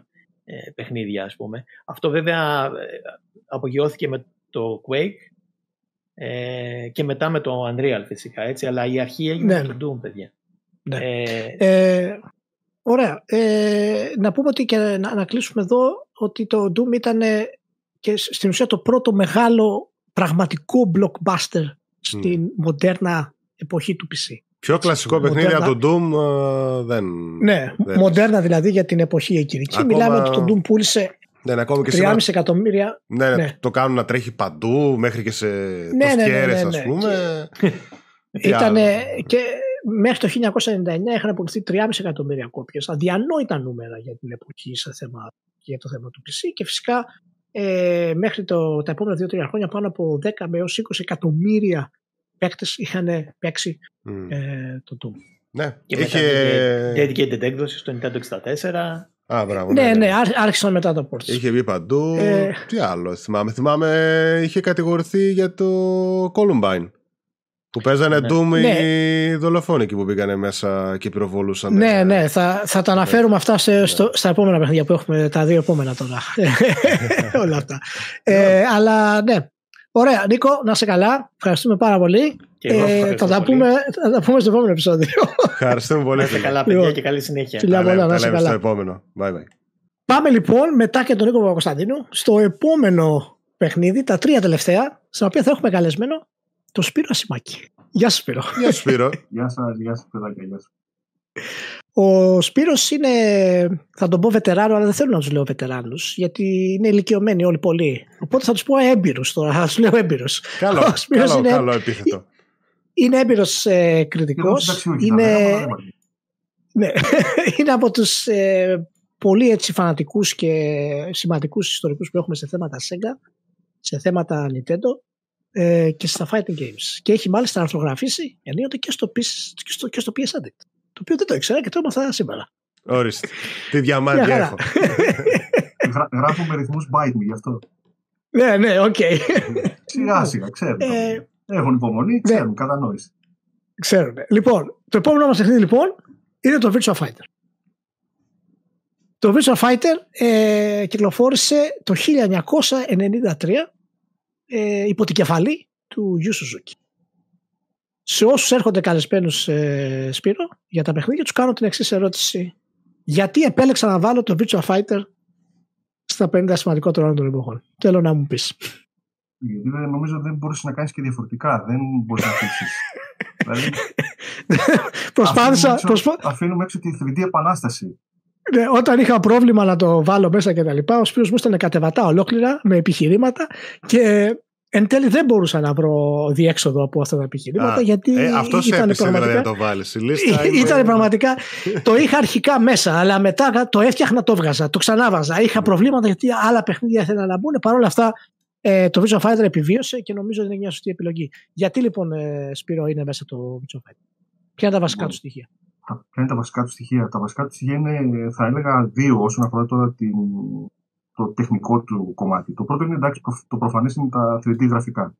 Το ότι φύγαμε σε, από, σε μια περίοδο μάλλον που τα διζιάστα γραφικά κυριαρχούσαν σε όλους τους τομείς. Δεν υπήρχε δηλαδή κάτι άλλο που να μπορούσαμε να φανταστούμε. Ε, ο Γιώργο Σουζούκη και η ομάδα του είπαν να κάνουν το διαφορετικό. Να κινηθούν διαφορετικά. Δηλαδή να κοιτάξουν λίγο στις τρεις διαστάσεις.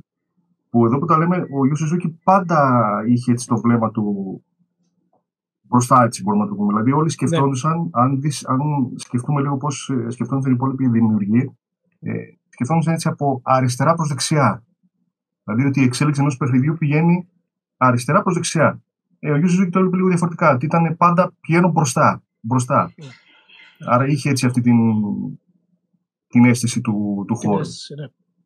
Το άλλο που το άλλο εξίσου σημαντικό σημείο, πέρα από τα γραφικά τα οποία εντάξει, θα το συζητήσουμε και που έφερε την Τουρκική Επανάσταση, ε, είναι ότι ήταν πάρα πολύ σημαντικός τίτλος όχι μόνο για την κατηγορία του, το προφανές δηλαδή ότι ε, εξέλιξε σε κατακόρυφη κλίμακα το, το είδος, αλλά το ότι κατάφερε να δημιουργήσει έτσι αυτό που λέμε νέες δυνατότητες στη βιομηχανία. Δηλαδή, να βάλει μέσα στο παιχνίδι το χώρο, που μέχρι τότε δεν τον λαμβάναν δεν, δεν το λαμβάνουν καθόλου υπόψη. Δεν υπήρχε δηλαδή ως ναι. παράμετρος. Οπότε το, το, το πρώτο πολύ σημαντικό είναι το ότι άλλαξε τα fighting games σε μια περίοδο που δεν υπήρχε και λόγος να γίνει αυτό το πράγμα, γιατί βρισκόμασταν ήδη στην κυριαρχία του Street Fighter. Όλοι θέλουν να φτιάχνουν Street Fighter και καλώς κάνανε ναι. και όλοι θέλουν να φτιάξουν το δικό τους ε, Street Fighter. Και η αγορά τα, ε, τα αγκάλιαζε όλα αυτά, οπότε δεν υπήρχε λόγος κάποιος να ξεφύγει από αυτή την γραμμή. Αν είχαν σε ένα διδιάστατο σχετικά καλό αξιοπρεπές fighting game, ήσουν μέσα στην μόδα, ήσουν μέσα στην αγορά. Μπορούσες να ικανοποιήσει δηλαδή τους ε, αγοραστές. Το Virtua Fight λίγο το, το αλλάξανε. Σε αυτό βέβαια ε, οφείλεται και η αγάπη που έχει ο Γιώργο Σουζούκη στις πολεμικές τέχνες, όπου ήθελε να παρουσιάσει λίγο με λίγο διαφορετικό τρόπο το πώς μπορούν να αλληλεπιδράσουν δύο μαχητές στην οθόνη. Είναι η στιγμή που στη, στη βιομηχανία την ώρα που τα fighting games αρχίζουν σιγά σιγά και ανεβαίνουν σε shock value που λέμε, ε, ένα παιχνίδι έρχεται και δείχνει ότι δεν το χρειάζεσαι το shock value. Δεν χρειάζεσαι τη βία, δεν χρειάζεσαι ας πούμε την ένταση σε αυτό το επίπεδο. Απλά και μόνο ένα απλό gameplay είναι ικανό να κρατήσει την, ε, την προσοχή. Και, και όντως ήταν μία από τις στιγμές όπου ε, επηρέασε τη βιομηχανία να στρέψει τα βλέμμα της το βλέμμα της και αλλού όσον αφορά τα actual fighting. Γι' αυτό και ούτως ή άλλως ο Μιγιαμότο είχε ξενερώσει ο καημένος όταν βγήκε το Virtua Fighter. Γιατί είχε πει ότι ε, ήθελα και εγώ να κάνω ένα fighting game, αλλά μετά αφού βγήκε το Virtua Fighter, τελείωσε. Δεν χρειάζεται να κάνω τίποτα, λέει. Και δεν ασχολήθηκε κανένα με το, με το fighting ε, genre. Ε, και να πούμε βέβαια ότι το, ε, το Virtua Fighter ήταν εμέσως σημαντικό και για την ίδια δημιουργία του PlayStation 3D hardware. Δηλαδή η μηχανική γύρω από την ομάδα του Ken Κουταράγκη είχαν ασχοληθεί με την ε, ανάπτυξη του Virtua Fighter και λόγω επειδή ήταν τόσο εντυπωσιακή η τεχνολογία των πολυγόνων του Virtua Fighter ε, επηρέασαν το σχεδιασμό στην ουσία της κονσόλας δίνοντας έτσι το μεγάλο συν στο, στην κονσόλα της Sony για να γίνει ε, αυτό που έγινε. Είναι πραγματικά, οι επιρροές του είναι, είναι πάρα πολλές. Ε, δηλαδή, μέχρι και ο Ρομέρο που το λέγαμε πριν είχε δηλώσει ότι έχει επηρεαστεί από το Virtua Fighter. Ε, μέχρι και ο δημιουργός του, του Aiko, Fumito Ueda, είχε δηλώσει. Έχει επηρεάσει δηλαδή τη βιομηχανία αλλεπάλληλα. Εγώ θέλω να, να και πριν το κλείσουμε να, να, να, να, να ρωτήσω κάτι το, το, το, το Σπυρό. Το gameplay του έτσι, φέρνει αυτή την, ε, την αλλαγή στο, στο, στο σχεδιασμό ότι θέλουμε το πιο καθαρό gameplay είναι ok είναι απλό ή πολύπλοκο σε σχέση με άλλα fighting; Είναι διαχρονικό το gameplay του; Ε, αυτό το έχει αποδείξει πώς το πούμε, η πορεία της σειράς ε, όλα ναι. αυτά τα χρόνια. Εντάξει, παρά το γεγονός ότι έχει παραμείνει στάσιμη και ανενεργή για αρκετά χρόνια, ε, ναι. ε, το gameplay του είναι ε, κατά κάποιο τρόπο σαν αυτά που σαν, θυμίζει λίγο τα παιχνίδια της Nintendo. Δηλαδή, δεν είναι εύκολο να αντιγραφεί, ναι. όπως έχεις πολύ σωστά τονίσει. Και είναι τόσο απλό που στην πραγματικότητα είναι περίπλοκο αυτό το πράγμα. Δεν ξέρω δηλαδή πώς ακριβώς το έχουν καταφέρει. Ενώ το 1993 να βγάλουμε ναι. ένα σύστημα ε, εντολών με το, με το οποίο μπορείς να κάνεις τις, ε, τι να πω, όχι δεκα, δεκαπλάσιες, εκατονταπλάσιες κινήσεις ναι. επί της οθόνης, με ένα πολύ πιο απλό και μοντέρνο και πιο φιλικό θα έλεγα. Σύστημα ναι. χειρισμού.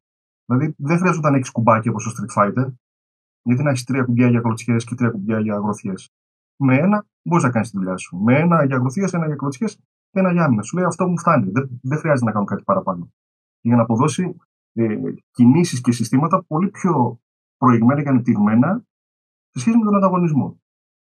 Δηλαδή εκείνη την περίοδο και... ήταν πραγματικά ναι. ε, επαναστατικό αυτό που έγινε. Και για την κατηγορία βέβαια και για την ναι, όπως και concept φυσικά, όπως το Ring Out πούμε, και το Click Block, παραδείγματος χάρη, είναι πράγματα τα οποία το, το Virtua Fighter έκανε, τα έφερε ας πούμε, στο, στο κεφάλι. Τα θυμάσαι καθόλου εσύ, Ζήση; Έχεις ασχοληθεί με τα fighting, γιατί εγώ ποτέ δεν ήμουν καλός στα fighting. Εγώ Πραγματικά δηλαδή. Ε, είναι πολύ εκνευριστικό για μένα. Καλά, εντάξει. Το καλός είναι σχετικό, ρε παιδί μου, αλλά έχω ασχοληθεί με όλα τα ναι, fighting. Ναι, εντάξει, ναι. Α, το Virtua Fighter είναι αυτό που μου αρέσει λιγότερο, είναι η αλήθεια. δηλαδή, ναι. ποτέ δεν το. Ε, okay, πέρα από το 2 το οποίο στο arcade ήταν στη μότα πολύ και το παίζαμε. Ε, ακόμα και με το 5 ας πούμε που ασχολήθηκα πριν από κάποια ναι. χρόνια και τώρα που το, στο ναι. πλάστο είχα να δώσει πριν κάνα δύο χρόνια που ήταν πέρσι μάλλον. Δεν θυμάμαι, δεν, ε, είναι αυτό που είπε και ο Σπύρος ότι έχει μείνει λίγο στάσιμο για τα δικά μου τα γούστα τουλάχιστον. Δηλαδή όλα τα υπόλοιπα έχουν ξεφύγει, έχουν γίνει πιο ταχύτατα, τα κόμπος το ένα τ' άλλο, ιστορίες, ξέρεις, έχουν εντρυφήσει πολύ περισσότερο και έχουν πάει από το Οπότε πάντα μου φαίνεται πολύ παλιακό το, το Virtua Fighter και μου έχει μείνει. Δεν, το, δεν... Ναι, ναι, ναι. Έχει χάσει τη γοητεία του ε, για μένα. Παρόλο που όταν ήταν το 2, ας πούμε, τότε ήταν κάτι πολύ διαφορετικό πρωτοποριακό. Είναι... Όπως και το Ring Out που λες, τότε ήταν κάτι. Το ότι ναι. μπορεί εσύ να έχεις γεμάτη ζωή και να τον κέρδισε. Ε, να έχεις ε, μειωμένη ζωή, ο άλλος ήταν γεμάτη και να τον κέρδισε κάπως έτσι με Ring Out. Το είδαμε μετά να έρχεται και στο Tekken και σε αυτά. Ναι, ναι. Ήταν φανταστικό είναι αυτό ακριβώς το σημείο που είχα και εγώ πρόβλημα για να το βάλω στα σημαντικότερα ε, στα 50 γιατί το, ο συνδυασμός πρέπει να έχει ένα παιχνίδι για ένα στα 50 για μένα που είναι το βλέπετε στη μέθοδο όσοι θέλετε να την ε, δείτε δεν τα κάλυπτε 100% κάποια μία από αυτές τις κατηγορίες. Παρ' όλα αυτά το σύνολό του ε, ιδιαίτερα στο πώς επηρέασε την ε, δημιουργία ας πούμε του, της κονσόλας Sony είναι πολύ σημαντικά αλλά και πώς άλλαξε το concept της βιομηχανίας ιδιαίτερα σε μία περίοδο στην οποία κυκλοφορεί το Mortal Kombat. Mm-hmm. Το, το οποίο σπίτι είναι το επόμενο παιχνίδι. Και μάλιστα είχαμε επίση. Μάλιστα είχαμε επίσης συζήτηση για το αν πρέπει να είναι μέσα το Mortal Kombat στα σημαντικότερα των εποχών. Ήμουνα λίγο έξω, ήμουν από εδώ γιατί από τη μία είναι πολύ σημαντικό για την κουλτούρα, είναι πολύ σημαντικό ε, για το πώς είχε το storytelling με τους χαρακτήρες από τις διαφορετικές χώρες κτλ. Ε, και, αλλά το gameplay του δεν ήταν τόσο πρωτοποριακό ε, σημαντικό για να κάνει αυτή την τριαδρία. Παρ' όλα αυτά είχε αρκετό κομματάκι μέσα για να μπορέσουμε να το βάλουμε και όντως νομίζω είναι μια επιλογή η οποία είναι σωστή. Οπότε Σπύρο γιατί επέλεξα το Mortal Kombat να είναι στα πέντε σημαντικότερα; Γιατί νομίζω ότι δεν, δεν, δεν καταφέραμε να βρούμε όσο και να το ψάξαμε λόγους για τους οποίους δεν πρέπει να είναι στη λίστα αυτό το παιχνίδι. Ναι, δεν γινόταν. ίσως και, ε, ε, έχω ζήσει μια ματιά στη, στα υπόλοιπα της ε, λίστας. Ναι. Νομίζω ότι πρέπει να είναι και το μοναδικό, μοναδικός τίτλος ο οποίος έχει καταφέρει να κερδίσει τη θέση τους σε αυτή τη λίστα και γενικώς έχει αναγνωριστεί η αξία του χωρίς να έχει κάτι το αξιόλογο να προσφέρει από άποψη gameplay. Πραγματικά. Δηλαδή, όλοι οι υπόλοιποι τίτλοι έχουν προσφέρει κάτι σε επίπεδο gameplay. Όλοι. Ναι. Μικρές, μεγάλες επαναστάσεις, ε, τα οποία τα, τα απολαμβάνουμε μέχρι και σήμερα. Το Mortal Kombat νομίζω δεν έχει κάνει απολύτως τίποτα σε αυτό το κομμάτι. Ενώ στο σύστημα μάχης δεν έφερε τίποτα το καινούργιο. Είχε βα... βασικές κινήσεις. Λίγα κόμπο, ξέρω εγώ. Είχε βασικέ κινήσει. Απλά Τα... ήταν ναι. αλλού σε άλλα σημεία, ας πούμε, το πήγαινε. Δηλαδή στο gameplay, εγώ αυτό που θα ξεχωρίσω δεν είναι το ότι είχε μια γροθιά, μια κλωτσιά, ξέρω εγώ, και κάτι ενδιάμεσο. Ήταν π.χ. το fatality που σου δίνει στο τέλος, έτσι. Η βία όλο που το περιτριγύριζε το παιχνίδι. Ε, εννοείται τα motion capture που γινόταν με τους πραγματικούς ηθοποιού που κάτι ήταν πρωτοποριακό για τότε. Εμένα π.χ. Ναι. μου άρεσε πάρα πολύ και το είδα σε όλη τη σειρά ισχύει. Το πόσο ξεχωριστή και πόσο ταυτότητα είχε ο κάθε διαγωνιζόμενος. Κάτι το οποίο στο Virtua Fighter, ας πούμε, που είπαμε πριν, περνούσε διάφορο. Εδώ πέρα ήξερες το Scorpion, τους μάθαινες με τα ονόματα, με τη στολή που είχαν, με το διαφορετικό σύστημα κτλ. Είχε ο καθένας τη ταυτότητά του. Και ένα lore από πίσω παράλληλα είχε και ένα story. Δηλαδή ναι. τα έδινε όλα. Περισσότερο αυτό τώρα όσον αφορά το Virtua Fighter και το Mortal Kombat ήταν περισσότερο σχεδιαστικές επιλογές παρά έτσι, ε, λαθασμένες επιλογές σε καλλιτεχνική διεύθυνση ή οτιδήποτε άλλο. Ναι. Συγγνώμη, το, η ομάδα του Suzuki ήθελε να φέρει αυτό που λέμε ε, να μας φέρει σε επαφή με τις πολεμικές τέχνες. Οπότε διάλεξε αρχέτυπα από διάφορες ταινίες. Ναι, ναι, ναι. Ήταν έτσι αρχέτυπα. Ναι, μπράβο, ναι, πολεμικών ναι, τεχνών, δηλαδή δεκαετία του 70, του 60 κτλ. Από κινέζικες ταινίες ε, πολεμικών τεχνών. Οπότε εκεί εστίασαν περισσότερο. Δεν τους ενδιαφέρει τόσο. Γι' αυτό και ούτω ή άλλω το, πώς το πούμε, η μυθολογία, το lore της σειράς, ε, αν δεν έχεις διαβάσει τα βιβλιαράκια που συνόδευαν το παιχνίδι, τα manual, κανείς δεν το ξέρει. Κανείς δεν... Ούτε η ίδια δεν έχει ασχοληθεί με αυτό. δεν, δεν, την ενδιαφέρει ποτέ αυτό το πράγμα. Σου λέει θα φτιάξω εγώ αρχέτυπου χαρακτήρε, οι οποίοι θα κάνουν πράγματα τα οποία δεν μπορεί, δεν μπορεί να κάνει κανένα άλλο παιχνίδι στην οθόνη. Και εκεί είμαστε υποχρεωστημένοι. Και για να έχουμε φυσικά ένα πρωτοποριακό σύστημα ναι. μάχης. Παρ' όλα αυτά, Σπύρο, μπορούμε να πούμε, και εκεί ήταν εμένα η εξωτική έρευνα που έκανα για να καταλάβω ακριβώς, ε, γιατί ό,τι και να είναι, πρέπει τουλάχιστον να προσφέρει κάτι ε, σε θέμα gameplay, το οποίο είναι ε, κάτι το οποίο δεν έχει ξαναέρθει και όντως έχει δημιουργήσει κάτι. Μπορούμε να πούμε, κατά τη γνώμη μου, μπορούμε να θέλω και τη δική σου που είσαι και πιο ειδικός ε, στο κομμάτι, ότι το concept του blocking στο Mortal Kombat και το, και το concept του juggling.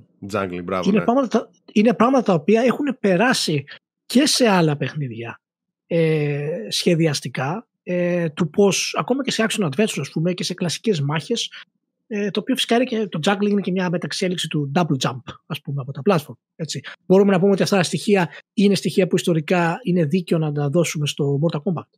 Ε, νομίζω πως ε, ναι το έχει κερδίσει αυτό το Mortal Kombat. Παρά το γεγονός ότι ενώ έφερε αυτούς τους μηχανισμούς δεν τους αξιοποίησε. Άλλο ένα παράδοξο που έχει αυτή η σειρά. Μέχρι ναι ναι. που έγινε τρισδιάστατη τέλος πάντων και μετά άρχισε όντως να, να παίρνει μπρος και να ναι. κινείται στα μονοπάτια και των υπόλοιπων ε, fighting games. Αλλά ναι, έφερε, ε, όντως έφερε αυτό το σύστημα χειρισμού το οποίο ήταν, ήταν όντως πρωτότυπο για την εποχή. Να μην χρειάζεται να πατάς το πίσω, να κατά μάλλον το πίσω στο μοχλό για να κάνεις άμυνα. Έτσι ώστε να μπορείς να προγραμματίσεις την επόμενη σου κίνηση. Γιατί κρατώντας το κουμπί, το block, μπορούσες να εκτελέσεις άλλες κινήσεις ταυτόχρονα. Ναι. Να τις ετοιμάσεις τέλος πάντων. Ναι. Ήταν όντως ε, πρωτοποριακό. Ε, αλλά ε, πέρα, ναι. ναι. Όχι, πες τελείως.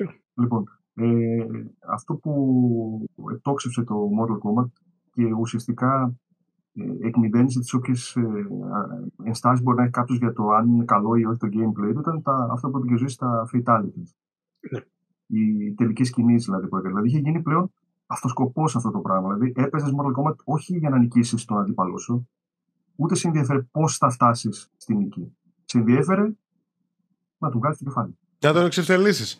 Ε, αυτό στην ουσία ναι. ήταν ε, να, να τον διαλύσεις. Να του κεφάλι, να του βγάλει την καρδιά. Αυτό ναι, ναι, ναι, ναι, ναι. Αυτό ακριβώς. Ήταν σε εξήταρε. Ναι. Ε, να επιστρέψω σε κάτι που είπες ο πριν όταν μιλάγαμε για το, για το Doom, ε, για τα Columbine Shootings. Ε, και να πω ότι το Mortal Kombat ε, είναι φυσικά κατά πάσα πιθανότητα ε, ένας από τους δύο-τρει σημαντικότερους τίτλους που έχουν επηρεάσει σε pop culture τη βιομηχανία αλλά και την εξέλιξη της βιομηχανίας στην γενικότερη κουλτούρα. Έτσι, γιατί ήταν ένα από τα πιο βία παιχνίδια που έχει κυκλοφορήσει. Ήταν σοκαριστικό. Μάλιστα η επιλογή της Nintendo να αφαιρέσει ε, το αίμα από να αλλάξει το χρώμα του αίματος να το κάνει πράσινο, πράσινο ναι, ναι. έδωσε ένα, ένα πολύ έτσι, σημαντικό κομματάκι στη Sega για να μπορέσει να, Μπράβο, ναι. ε, να υπερηφανεύεται για αυτό το κομμάτι και το, βοήθησε φυσικά και στην Το προωθούσε σαν κουλτούρα... first party που λέει ο λόγος θα λέγαμε σήμερα δηλαδή... ναι, πιο, για πιο ενήλικες ναι, ναι, ας πούμε και τα λοιπά και έπαιξε σημαντικό μετά ναι. βέβαια μια χαρά Παρόλα... Nintendo το έφερε το αίμα στο επόμενο Mortal Kombat. ναι, ναι. Δεν μπορούσε να κάνει και τίποτα.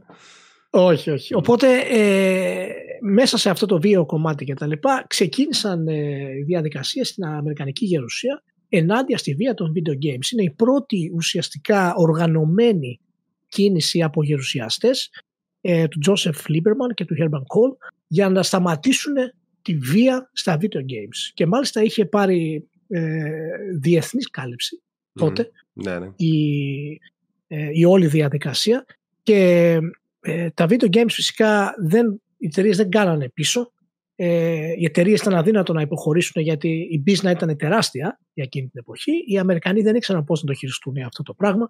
Και εν τέλει, μέσα από τις υπερβολές του Λίμπερμαν και του Κολ, των γερουσιαστών, βγήκε κάτι το οποίο είναι πραγματικά μια ιστορική σημαντική στιγμή στη βιομηχανία των video games είναι η δημιουργία της, του ESRB. ESRB, ναι.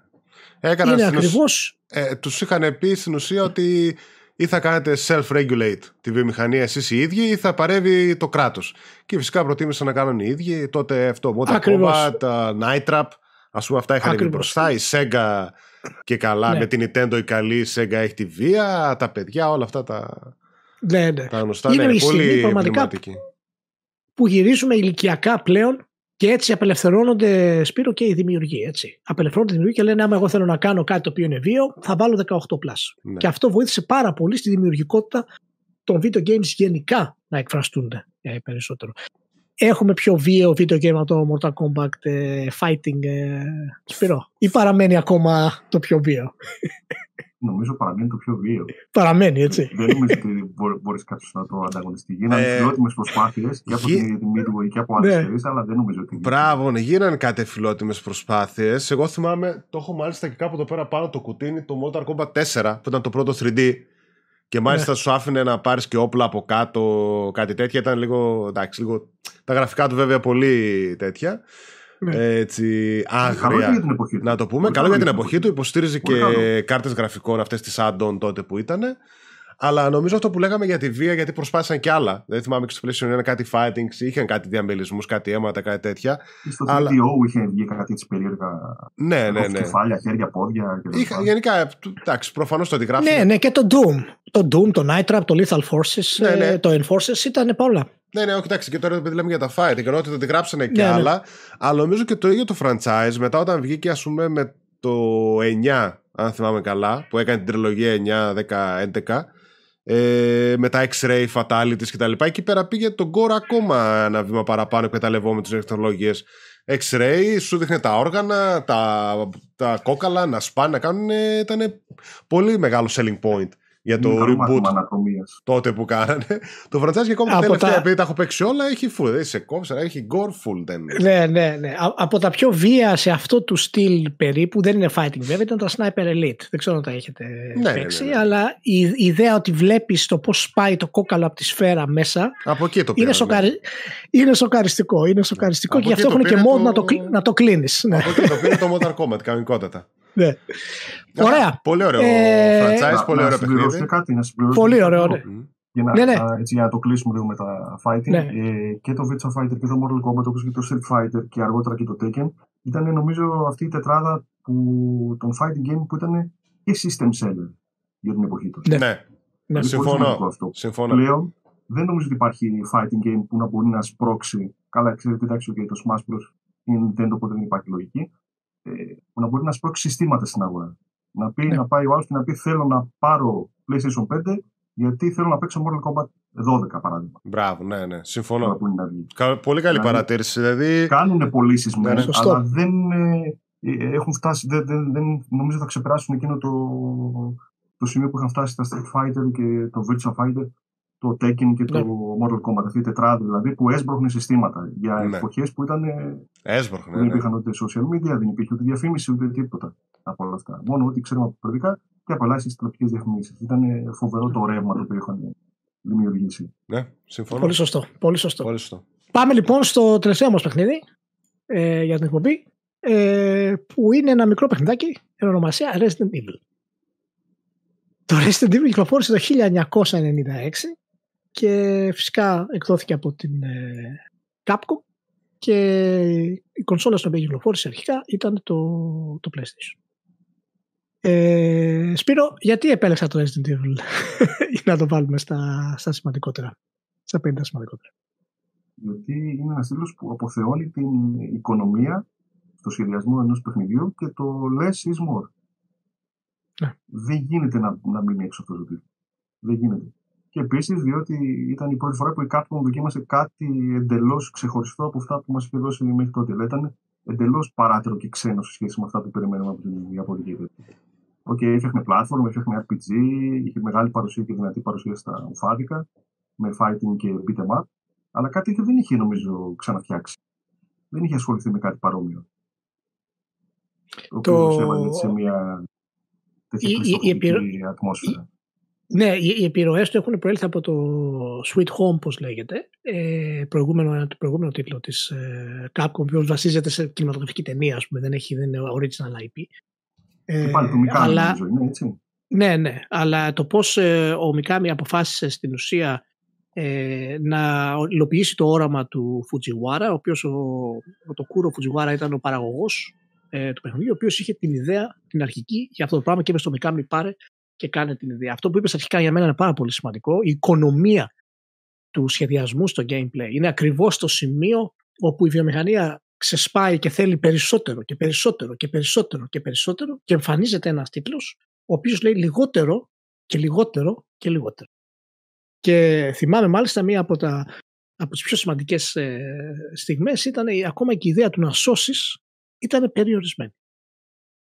Και έπρεπε να βρεις ink ribbons, ας πούμε, αλλά και πάλι ακόμα και το ink, ας πούμε, ήταν περιορισμένο. Έπρεπε να το χρησιμοποιήσεις όποτε έπρεπες, όποτε έπρεπε κτλ. Όλα τα εργαλεία που είχες ε, ήταν φυσικά ε, μετρημένα στα δάχτυλα, εξού και το survival horror που Inventory management επίσης. Inventory management, πολύ σωστό, που δημιουργήθηκε στην ουσία από το, από το Resident Evil. Ο Mikami ήθελε αρχικά και έχουν πει βέβαια ότι ήθελε να το κάνει first person και μετά ήθελε να το κάνει σαν το Alone in the Dark. Αλλά ε, είχε προβλήματα στο πώς να, τα γραφικά δεν θα ήταν τόσο καλά όσο θα ήθελε εάν η κάμερα ήταν ανοιχτή όπως ήταν το Alone in the Dark. Και σκοπός του ήταν να έχει πολύ υψηλό επίπεδο γραφικά, τα pre-render graphics ας πούμε, που ήθελε να, να έχει μέσα και το interaction και γι' αυτό χρησιμοποίησε το fixed point camera view του Resident Evil, το οποίο έχει γίνει φυσικά, έχει χρησιμοποιηθεί από πάρα πολλά παιχνίδια για σκηνές και σκηνές και σκηνές, καθώς έχουν εξελιχθεί στη, στη βιομηχανία. Ε, Σπύρο, είναι, είναι το Resident Evil και η, η, στιγμή όπου φυσικά επανέρχονται τα ζόμπι στο προσκήνιο, η βιομηχανία μας ευθύνεται κυρίως για, για την επαναφορά των ζόμπι στο pop culture. Ναι, και θα πρέπει να ευχαριστούμε το Μικάμι γι' αυτό, γιατί αυτό τα ναι. Παρόλο που η Capcom είχε έτσι καλή σχέση με τα ζόμπι από προηγούμενα παιχνίδια, όπως είναι το Ghost and Goblins, το ναι. Ghost and Ghost κτλ. Ε, αλλά όντως τότε ήταν που. Δηλαδή, εγώ δεν θυμάμαι ένα άλλο τίτλο που να έδωσε τόσο μεγάλη σημασία. Δηλαδή, να φέρει αυτή την αισθητική και αυτό τον δρόμο που ε, μοιάζει με την ήχα των ζωντανών νεκρών του Ρομέρο την ναι. κινηματογραφική ταινία. Είναι, είναι πολύ κοντά αυτά τα δύο. Πολύ ναι. Και, και τα δύο δηλαδή ευθύνονται το ένα μαζί με το άλλο. Στην ουσία, κινηματογράφος και video games για πρώτη φορά συνδυάζονται. Γι' αυτό και είναι πολύ σημαντική η επιρροή τους στο pop culture για να προσφέρουν ας πούμε, το επόμενο στάδιο όπως είναι τα zombies ξανά στη, στην καθημερινότητά μας. Ε, Ζήση, το, το, ποιο, ε, εσένα, τι σε έχει σοκάρει περισσότερο από το Resident Evil; Λοιπόν, που, εγώ, που, εγώ θα σου πω, εγώ γενικά θεωρώ ότι. Τώρα μιλάμε για εποχές PlayStation 1, έτσι. Γενικότερα ναι, θεωρώ ότι το PlayStation 1 βοήθησε πάρα πολύ με την επιτυχία του στο να εξαπλωθεί το, το χώρο ζάντρα. Γενικά να έρθει στην επιφάνεια και μέσα από αυτά τα video games, είτε λίγο πιο action είτε τελείως αυθεντικό χώρο, να έρθει στον παίκτη και να γνωρίσει την ναι. επιτυχία που μέχρι και σήμερα, ρε παιδί μου, κρατάει και έχει ανανεωθεί μάλιστα τα τελευταία χρόνια με τους streamers κτλ. Το Resident Evil τότε, ε, για μένα που το έπαιξα στην εποχή του, όπως και όλα τα μετέπειτα, νομίζω πες να έχω παίξει όλα τα Resident Evil. Άντε κάτι φορητά, κάτι DS, κάτι gun κτλ. δεν έχω παίξει. Ε, ήταν το ότι συνδύαζε την κινηματογραφικότητα, συνδύαζε τα, την εισαγωγή που ήταν π.χ. με πραγματικούς ηθοποιούς, πραγματικά πρόσωπα κτλ. Με τα εξαιρετικά pre-rendered γραφικά που έβλεπες τότε έτσι, που πραγματικά το pre-rendered ας πούμε, σε χτυπούσε το μάτι. OK, okay, οι 3D χαρακτήρες ήταν μεν καλοί, αλλά OK, okay, ήταν λίγο rough που λέμε. Και φυσικά όλη η κινηματογραφικότητα, η ατμόσφαιρα, ε, ακόμα τώρα π.χ. βλέπουμε λίγο gameplay και έχει ακριβώς το loading με τις πόρτες, ακόμα και αυτό, το loading που έκανε με τις πόρτες και τον ήχο που έτριζε η πόρτα, συνέβαλε πάρα πολύ στην ατμόσφαιρα, την πυκνή ναι. ατμόσφαιρα που προσφέρει το παιχνίδι. Ακόμα από τις σκηνές που είναι ε, από τι εμβληματικότερε για μένα στην ιστορία του video games αυτό, δηλαδή το πρώτο ζόμπι που συναντάς στο διάδρομο τους σου επιτίθεται το πρώτο σκυλί μέσα από το τζάμι που έχει ένα φανταστικό jump scare. Ε, δεν τα, ναι, ναι. ξεχνάς ποτέ. Και ήταν από αυτά ναι. τα παιχνίδια που όπως είσαι και εσύ, παρόλο που οι πίστες του, να το πω έτσι εισαγωγικά, ήταν μικρές και πήγαινε εσύ, είχες ένα πέρα δόθε, ήταν αυτό μαζί με το manager, μαζί με το horror, μαζί με το, ότι, ε, το κλειστοφοβικό, με το ότι βρίσκω ένα κλειδί, συνδυάζω, ανοίγω κάτι άλλο, γυρνάω πίσω, ανοίγω κάτι άλλο και προχωράω. Ε, το έκανα μια φανταστική εμπειρία που για μένα, μαζί βέβαια και με το 2 μετέπειτα κτλ., το οποίο μετά σιγά σιγά το franchise με κάθε επόμενο άνοιγε αναγκαστικά. Ε, αυτό το Resident Evil 1, όπως και το Zero, το οποίο το έπαιξα μετά από πολλά χρόνια βέβαια, ε, είχε βγει στο Gamecube αν θυμάμαι καλά το Zero αρχικά και το έπαιξε εγώ μετά στη, στο remake με το Zero και το 1 το Collection που βγήκε στο PlayStation 4 ε, είναι τα μόνα για μένα αυθεντικά horror Resident Evil παιχνίδια ναι. Δηλαδή το Zero να το έχει παίξει άρχισε να το παίξει ε, μετά άρχισε να ανοίγει το franchise σε πιο action κατευθύνσεις Τώρα τελευταία βλέπουμε λίγο μια στροφή στο χώρο. Ε, το Resident Evil 1 ήταν ε, φανταστικό και ακόμα και σήμερα, επειδή το είδαμε, το HD Remake, είδαμε το Remake κτλ., παραμένει μια εξαιρετική εμπειρία που στέκεται πολύ άνετα ε, μόνη της. Ε, Σπύρο, μπορούμε να πούμε ότι ε, ε, εγώ λέω το Resident Evil η πρώτη, η πρώτη μας κινηματογραφική εμπειρία στα video games. Θεωρώ το Resident Evil η πρώτη μας ουσιαστική κινηματογραφική Πολύ εμπειρία. Δηλαδή συνδύ, συνδύασε, ήταν γιατί μέχρι τότε είχαμε φυσικά ε, cutscenes με full motion video και τα λοιπά, αλλά αυτά ήταν τελείως ξέχωρα από το gameplay. Για πρώτη φορά στο Resident Evil έχουμε το συνδυασμό του gameplay το οποίο είναι κινηματογραφικό. Ακόμα δηλαδή και η χρήση, ο χειρισμός του παίχτη και των αντικειμένων θυμίζουν κανονικό Είναι αργό, προμελετημένο, δεν είσαι super hero. Σου δίνει αυτή την αίσθηση ότι είσαι μέρος μιας κινηματογραφικής ταινίας η οποία είναι horror και είναι grounded to reality όσο μπορείς να είναι φυσικά με τα, με τα zombies. Μπορώ να το πούμε αυτό ότι είναι όντως τελικά ε, το πρώτο κινηματογραφικό παιχνίδι ουσιαστικά που έχουμε στην βιομηχανία. Ε, Χωρίς να τα έχω ψάξει έτσι να έχω σφαιρική εικόνα για άλλο, νομίζω πως ε, δηλαδή μπορώ να το σκάρω και να πω ναι σε αυτή την περίπτωση. Όντως είναι πάρα πολύ κινηματογραφικό. Δηλαδή τα παιχνίδια που έκανε με την κάμερα, πάρα πολύ ναι. πρωτότυπο. Πάρα πολύ ναι. πρωτότυπο αυτό. Δηλαδή σε έκανε να νιώθεις αγωνία, άγχος, ε, φόβο, χωρίς να συμβαίνει απολύτως τίποτα στην οθόνη επειδή ήταν έτσι έξυπνα τοποθετημένη η κάμερα. Το ότι σκοπίμω σε άφηνε να μην έχεις καλή οπτική. Ε, ναι. το ότι στηριζόσουν περισσότερο στους ήχους. Για να ναι, μπορείς ναι. να αντιληφθείς τι γίνεται γύρω σου. Βέβαια. Το ότι Αυτό με τον ήχο πολύ σημαντικό. Πολύ... Ναι, πάρα πολύ σημαντικό. Επίσης το γεγονός ότι ε, ενώ κάποιοι το κατηγορούν αυτό, νομίζω ότι είναι σκοπίμως. Το ότι δεν μπορείς να προχωράς και να πυροβολάς. Ε, έχει τη σημασία του και αυτό. Σου λέει δεν μπορεί κάποιος, οποιοδήποτε δηλαδή και ε, εκπαιδευμένος να είναι, δεν μπορεί να περπατάει και να πυροβολάει. Κάνει το στόχο του, δεν μπορεί να πετύχει αυτό που θέλει. Οπότε το, το λογικό και το ρεαλιστικό είναι κάποιος να σταματάει να στοχεύει και μετά να, να πυροβολάει. Είναι, είναι αυτό το, το ground to reality που είπα που δίνει αυτή την, την, την κινηματογραφικότητα. Και νομίζω ότι ε, ο Μικάμι φυσικά το άστρο του έλαμψε εκεί ως ένας εξαιρετικός ε, σκηνοθέτης ε, και φυσικά τα μετέπειτα Resident Evil είναι, έχουν τα πάνω κάτω τους φυσικά, είπε και ο, και ο Ζήσης με την εξαιρετική του ανάλυση ε, για τα παιχνίδια. Ε, νομίζω όμως ότι αυτό, ε, ενώ άμα το πάρεις ε, μεμονωμένα μπορείς να πεις ότι είναι αρχαϊκό το gameplay του, ακόμα και σήμερα δηλαδή. Εάν το πάρεις να το παίξεις ιστορικά, έχει, είναι, έχει σημασία ακόμα και σήμερα. Δηλαδή ο τρόπος που παίζεις δεν σε ενοχλεί τόσο πολύ όσο ο τρόπος ο οποίος θα σε ενοχλούσε αν το Forbidden West, ξέρω εγώ, ή το Witcher 3 άλλαζε το χειρισμό του σε κάτι άλλο. Είναι αυτό το στυλ παιχνιδιού, έχει μια διαχρονικότητα μέσα και γι' αυτό έχει επηρεάσει και, και πάρα πολλά ε, παιχνίδια σε, σε, αυτή την, ε, σε αυτή την κατάσταση. Ε, είναι νομίζω ένας πολύ σημαντικός ε, τίτλος ναι. και φυσικά δεν χρειάζεται να μιλήσουμε για, την επιρροή, για την επιρροή του στο pop culture. Έτσι. Δηλαδή μιλάμε ναι, για ναι. βιβλία, κόμιξ, ταινίες, έγινε δηλαδή τεράστια. Ε, δεν είναι. Έχω, το έχουν αντιγράψει όλοι. Είτε το χώρο του στοιχείου, είτε το action, είτε αυτό που είπαμε ότι ξεκινάς από μια έπαυλη και καταλήγω σε κρυσφύγετα και εργαστήρια κτλ. Ε, το έχουν αντιγράψει ό,τι και από το γραφικό του, τις κάμερες, το gameplay, το inventory, το να συνδυάζεις τα χέρια, όλα αυτά. Δηλαδή δεν, δεν γίνεται, δηλαδή η θέση τους δεν αμφισβητείται στα 50 και άμα το βάζαμε και σε σημαντικότητα θα ήταν πολύ ψηλά στα σημαντικότερα από το games όταν εποχών. Θεωρώ ότι ναι. από εκεί και μετέπειτα ξεκίνησε ένα μπαμ στα παιχνίδια και στα πιο action και στα χώρο, αλλά κυρίως σε αυτά τα παιχνίδια στα τρισδιάστα με το χαρακτήρα, το third person, ε, νομίζω είναι τους πατέρες που ναι. κάνανε ναι. το τρελό μπαμ που το εκτόξευσαν. Νομίζω και ότι πούμε... και κάτι άλλο, ναι. έτσι, συγγνώμη που το Ηλία, ε, το οποίο δεν πρέπει να παραβλέπουμε. Έκανε είχε φανταστική σύνδεση μεταξύ των περιοχών του παιχνιδιού. Ναι, ναι, ναι. Δηλαδή δεν ήταν απλώς λύνω ένα γρίφο σε ένα δωμάτιο, περνάω στο επόμενο, κάνω πάλι τα ίδια, προχωράω ή σκοτώ ένα ζόμπι και ξαναπροχωράω και δεν, τα, δεν χρειάζεται να επιστρέψω ή κάτι άλλο. Είχε ένα φανταστικό ε, τρόπο να συνδέει όλες τις περιοχές του παιχνιδιού. Δηλαδή, ναι. από ένα σημείο και μετά, δηλαδή, όταν καταλάβουμε τι πάνω κάτω πώς πρέπει να παίζεις ε, και πώς παίζεται το παιχνίδι, ε, έβλεπες αυτή την εκπληκτική σύνδεση.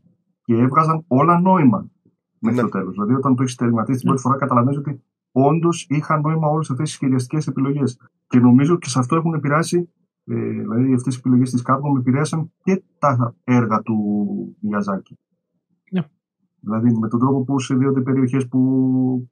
Δηλαδή όλα υπάρχουν, Ναι, έχουν όλο φτιαχτεί σωστό. για κάποιο λόγο. Δεν είναι απλώς φτιάχνει μια πίστα, προχωρά στην επόμενη, κάνουν τα ίδια πράγματα, προχωρά στην μεθεπόμενη με πιο δύσκολους γρήφου ή πιο δύσκολους ε, εχθρούς. Ναι. Αυτό είναι πραγματικά Και- εντυπωσιακό για την εποχή του. Ήταν Πολύ σωστό και, αυτό και- από τα. Τέλειωσε έτσι αστερίσκω σε αυτό. Ε, από τα πρώτα, τώρα εντάξει δεν το έχω ψάξει επειδή τα λοιπά, τουλάχιστον από τα καλύτερα πρώτα remakes που εγώ προσωπικά είδα. Δηλαδή όταν βγήκε στο Gamecube το remake ήταν έτρεβε στα μάτια σου για την Ναι. κονσόλα της Nintendo. Τα γραφικά του, ας πούμε, δεν υπήρχε κάτι άλλο παρόμοιο και η pre-render και εκεί, αλλά ήταν ε, φανταστικό. Στέκεται άνετα ακόμα και σήμερα με ένα HD φρεσκάρισμα που το κάνανε. Και να πούμε και ότι ήταν και από τα παιχνίδια τα οποία στην ουσία έδωσαν και πολλαπλά τέλη, ανάλογα με το ποιοι χαρακτήρες επιβιώνουν. Μιλήσαμε πριν στην αρχή της εκπομπής για το Chrono Trigger, το πώς δημιούργησε διαφορετικά τέλη ως ιαπωνικό τίτλο, αλλά επηρέασε στην ουσία τα δυτικά RPG περισσότερο από ό,τι τα ανατολικά. Και βλέπουμε ότι τώρα ένα παιχνίδι το οποίο είναι action στην ουσία, survival horror, ακολουθεί αυτό το μοτίβο και υπάρχει ένωση των Ιαπώνων σε αυτό το κομμάτι που έχει να κάνει φυσικά με τα πολλαπλά τέλη, αλλά και πολύ συγκεκριμένα με το, ακόμα και με τα αντικείμενα που έχει κάθε χαρακτήρας ξεχωριστά. Ναι, ναι. Με τα Δηλαδή, ο αντικείμενα- ένας έχει lockpick, ο ένας Ναι, ναι. έχει lighter. Αυτό το, του είδους το strategy μέσα δείχνει φοβερές επιρροές από πάρα Μπράβο. πολλά σημεία του Resident Evil. Είχε επηρέαζε δίκιο Ε, χαρακτήρας σου λίγο και το difficulty ανάλογα με αυτά που είχε και τις Ναι. ικανότητες. Στα μετέπειτα είδαμε και διαφορετικά σενάρια, δηλαδή το πήγε μετά και Ναι. αλλού το franchise. Άλλαζε την και- εμπειρία ουσιαστικά. Άλλαζε Ναι. την, εμπει- την εμπειρία. Δηλαδή με δύο παίχτε άλλαζε για τα δεδομένα της εποχής, άλλαζε όντως την εμπειρία. Ναι. Κατά κάποιο τρόπο ήταν ε, σαν να έχεις δύο παιχνίδια στην πραγματικότητα. ναι, ναι, πολύ έτσι το βλέπανε και ειδικότερα τα μετέπειτα παιχνίδια, ας πούμε το 2 που οκ, μετά Ε, ξέφυγε. που η είναι σειρά. πιο ξεκάθαρο σε αυτό. Εκεί Ναι. το Ξεκάθαρο. απογείωσε ο- Το ο- απογείωσε, ναι, ναι, ο- ναι, ναι, ναι. Όχι, το ο Resident Κάνη Evil και για ο μένα Κάνη, ήταν ε, φανταστικό γιατί είχε αυτό το horror που κατευθείαν από το 2 και μετέπειτα ξεκίνησε να φθήνει καλός ή κακός. Ε, αυτό ήταν τελείως survivor horror παιχνίδι. Ναι. Φανταστικό. Ωραία, Και λοιπόν. πετύχανε την ατμόσφαιρα, έτσι να το πούμε. Δηλαδή είχε φανταστική Ναι. ατμόσφαιρα. Ε, Δηλαδή σε καθήλωνε από το πρώτο δευτερόλεπτο. Ναι, ναι. Ναι, ναι, ναι. Ε, ναι. μοναδικό Ήταν, πράγμα. ήταν σημαντικό Για και μια μάλιστα εταιρεία η που Δεν είχε παραγωγή. ασχοληθεί με κάτι τέτοιο ξανά. Έτσι. Δεν είχε δηλαδή την εμπειρία. Ούτε τεχνογνωσία Ναι. ή κάτι αντίστοιχο. Ναι, ναι, Και- όχι. και μάλιστα να- Τα βλέπω και εδώ απέναντι τώρα το με 60 χώρε. Resident Evil 1, 2, 3 στο PlayStation 1. Και δίπλα ακριβώς είναι και το Silent Hill, έτσι. Το οποίο και εκείνο ρε. Ναι, παιδί μου. προφανώς. Ναι. Όλο μαζί Και με να πούμε αυτά. βέβαια, είναι, είναι και αυτό ένα από τα σημαντικά κομμάτια της παρουσίας του PlayStation, γιατί η ανάπτυξη του παιχνιδιού είχε ξεκινήσει στο Super NES. Και αυτό ήταν το concept αρχικά. Και μετά έγινε η μετάβαση ε, στο PlayStation. Εάν δεν είχε γίνει αυτή η μετάβαση με την δύναμη της κονσόλας ε, της Sony, τότε μπορεί να μην είχαμε αυτή την επανάσταση του Resident Evil, μπορεί να την είχαμε πολύ αργότερα από κάποιο άλλο τίτλο. Αλλά ήταν και αυτό μέρος ας πούμε της ιστορικής αξίας ε, της εμφάνισης της κονσόλας της, ε, της Sony. Ε, λοιπόν, φτάσαμε στο τέλος. Κάναμε 11 παιχνίδια. Σπύρο, να είσαι καλά και όλοι οι καλεσμένοι που ήσασταν μαζί. Ζήσης, σε ευχαριστώ πολύ για τη, Σπύρο, για τη στήριξη. να είσαι καλά, φίλε μου. Ηλία, εγώ σε ευχαριστώ για ακόμα ένα επεισόδιο. Εννοείται, ήταν πάρα πολύ ενδιαφέρον. Φτάσαμε από το 42, κατεβήκαμε στο 32. Στο 32. Άλλα 11 παιχνίδια Και που προ- είπαμε. Πολύ σημαντικά. Τα περισσότερα, ναι, από τη μέση και μετά τα έζησα αρκετά. Είναι η αλήθεια. Μμ. Τα μετέπισο- το μετέπειτα επεισόδιο για μένα είναι το πιο ενδιαφέρον. Γιατί έχει. Το μετέπειτα επεισόδιο είναι Δεν ξέρω για να τι το παιχνίδι- χαϊπάρουμε και λίγο. Ναι, ναι, τι παιχνιδάρες και τι έπαιξε εκείνες τις δύο χρονιές. Αλλά επειδή Mortal ήμουν. Kombat θα φαίνεται παιδικό παιχνίδι μπροστά σε αυτά που έχουν να γίνει. Ναι. Α, ναι, ναι, αλλά επειδή ήμουν και σε αυτή την ηλικία που ξέρεις, ασχολείσαι full. Ε, Ναι, ναι. ε, δηλαδή δεν είναι. Τα έχω ζήσει. Είναι πραγματικά, είναι πραγματικά οι δύο επόμενες χρονιές, το επόμενο επεισόδιο, Από αυ- παιδιά, που είναι. Εντάξει, από αυτά 97, βασικά. 98. Δηλαδή από το 95 και μετά 96 που λέμε Super Mario Resident Evil Tomb Raider. Ε, Εντάξει, τα έχω ζήσει όλα στο πετσί μου. Οπότε, Σπύρο, Αυτά. έσο έτοιμος για περαιτέρω προ- προκλήσεις και προσκλήσεις. Πάνε έτοιμοι. Οκ. Να 'σαι καλά. Λοιπόν, γεια Αυτά χαρά σε όλους, παιδιά. Και, και- ευχαριστούμε για τη στήριξη σε Ναι, ναι. όλους. Ευχαριστούμε τα παιδιά για τη στήριξη για άλλο ένα επεισόδιο και τα λέμε στο επόμενο. Τσάου, τσάου. Bye bye.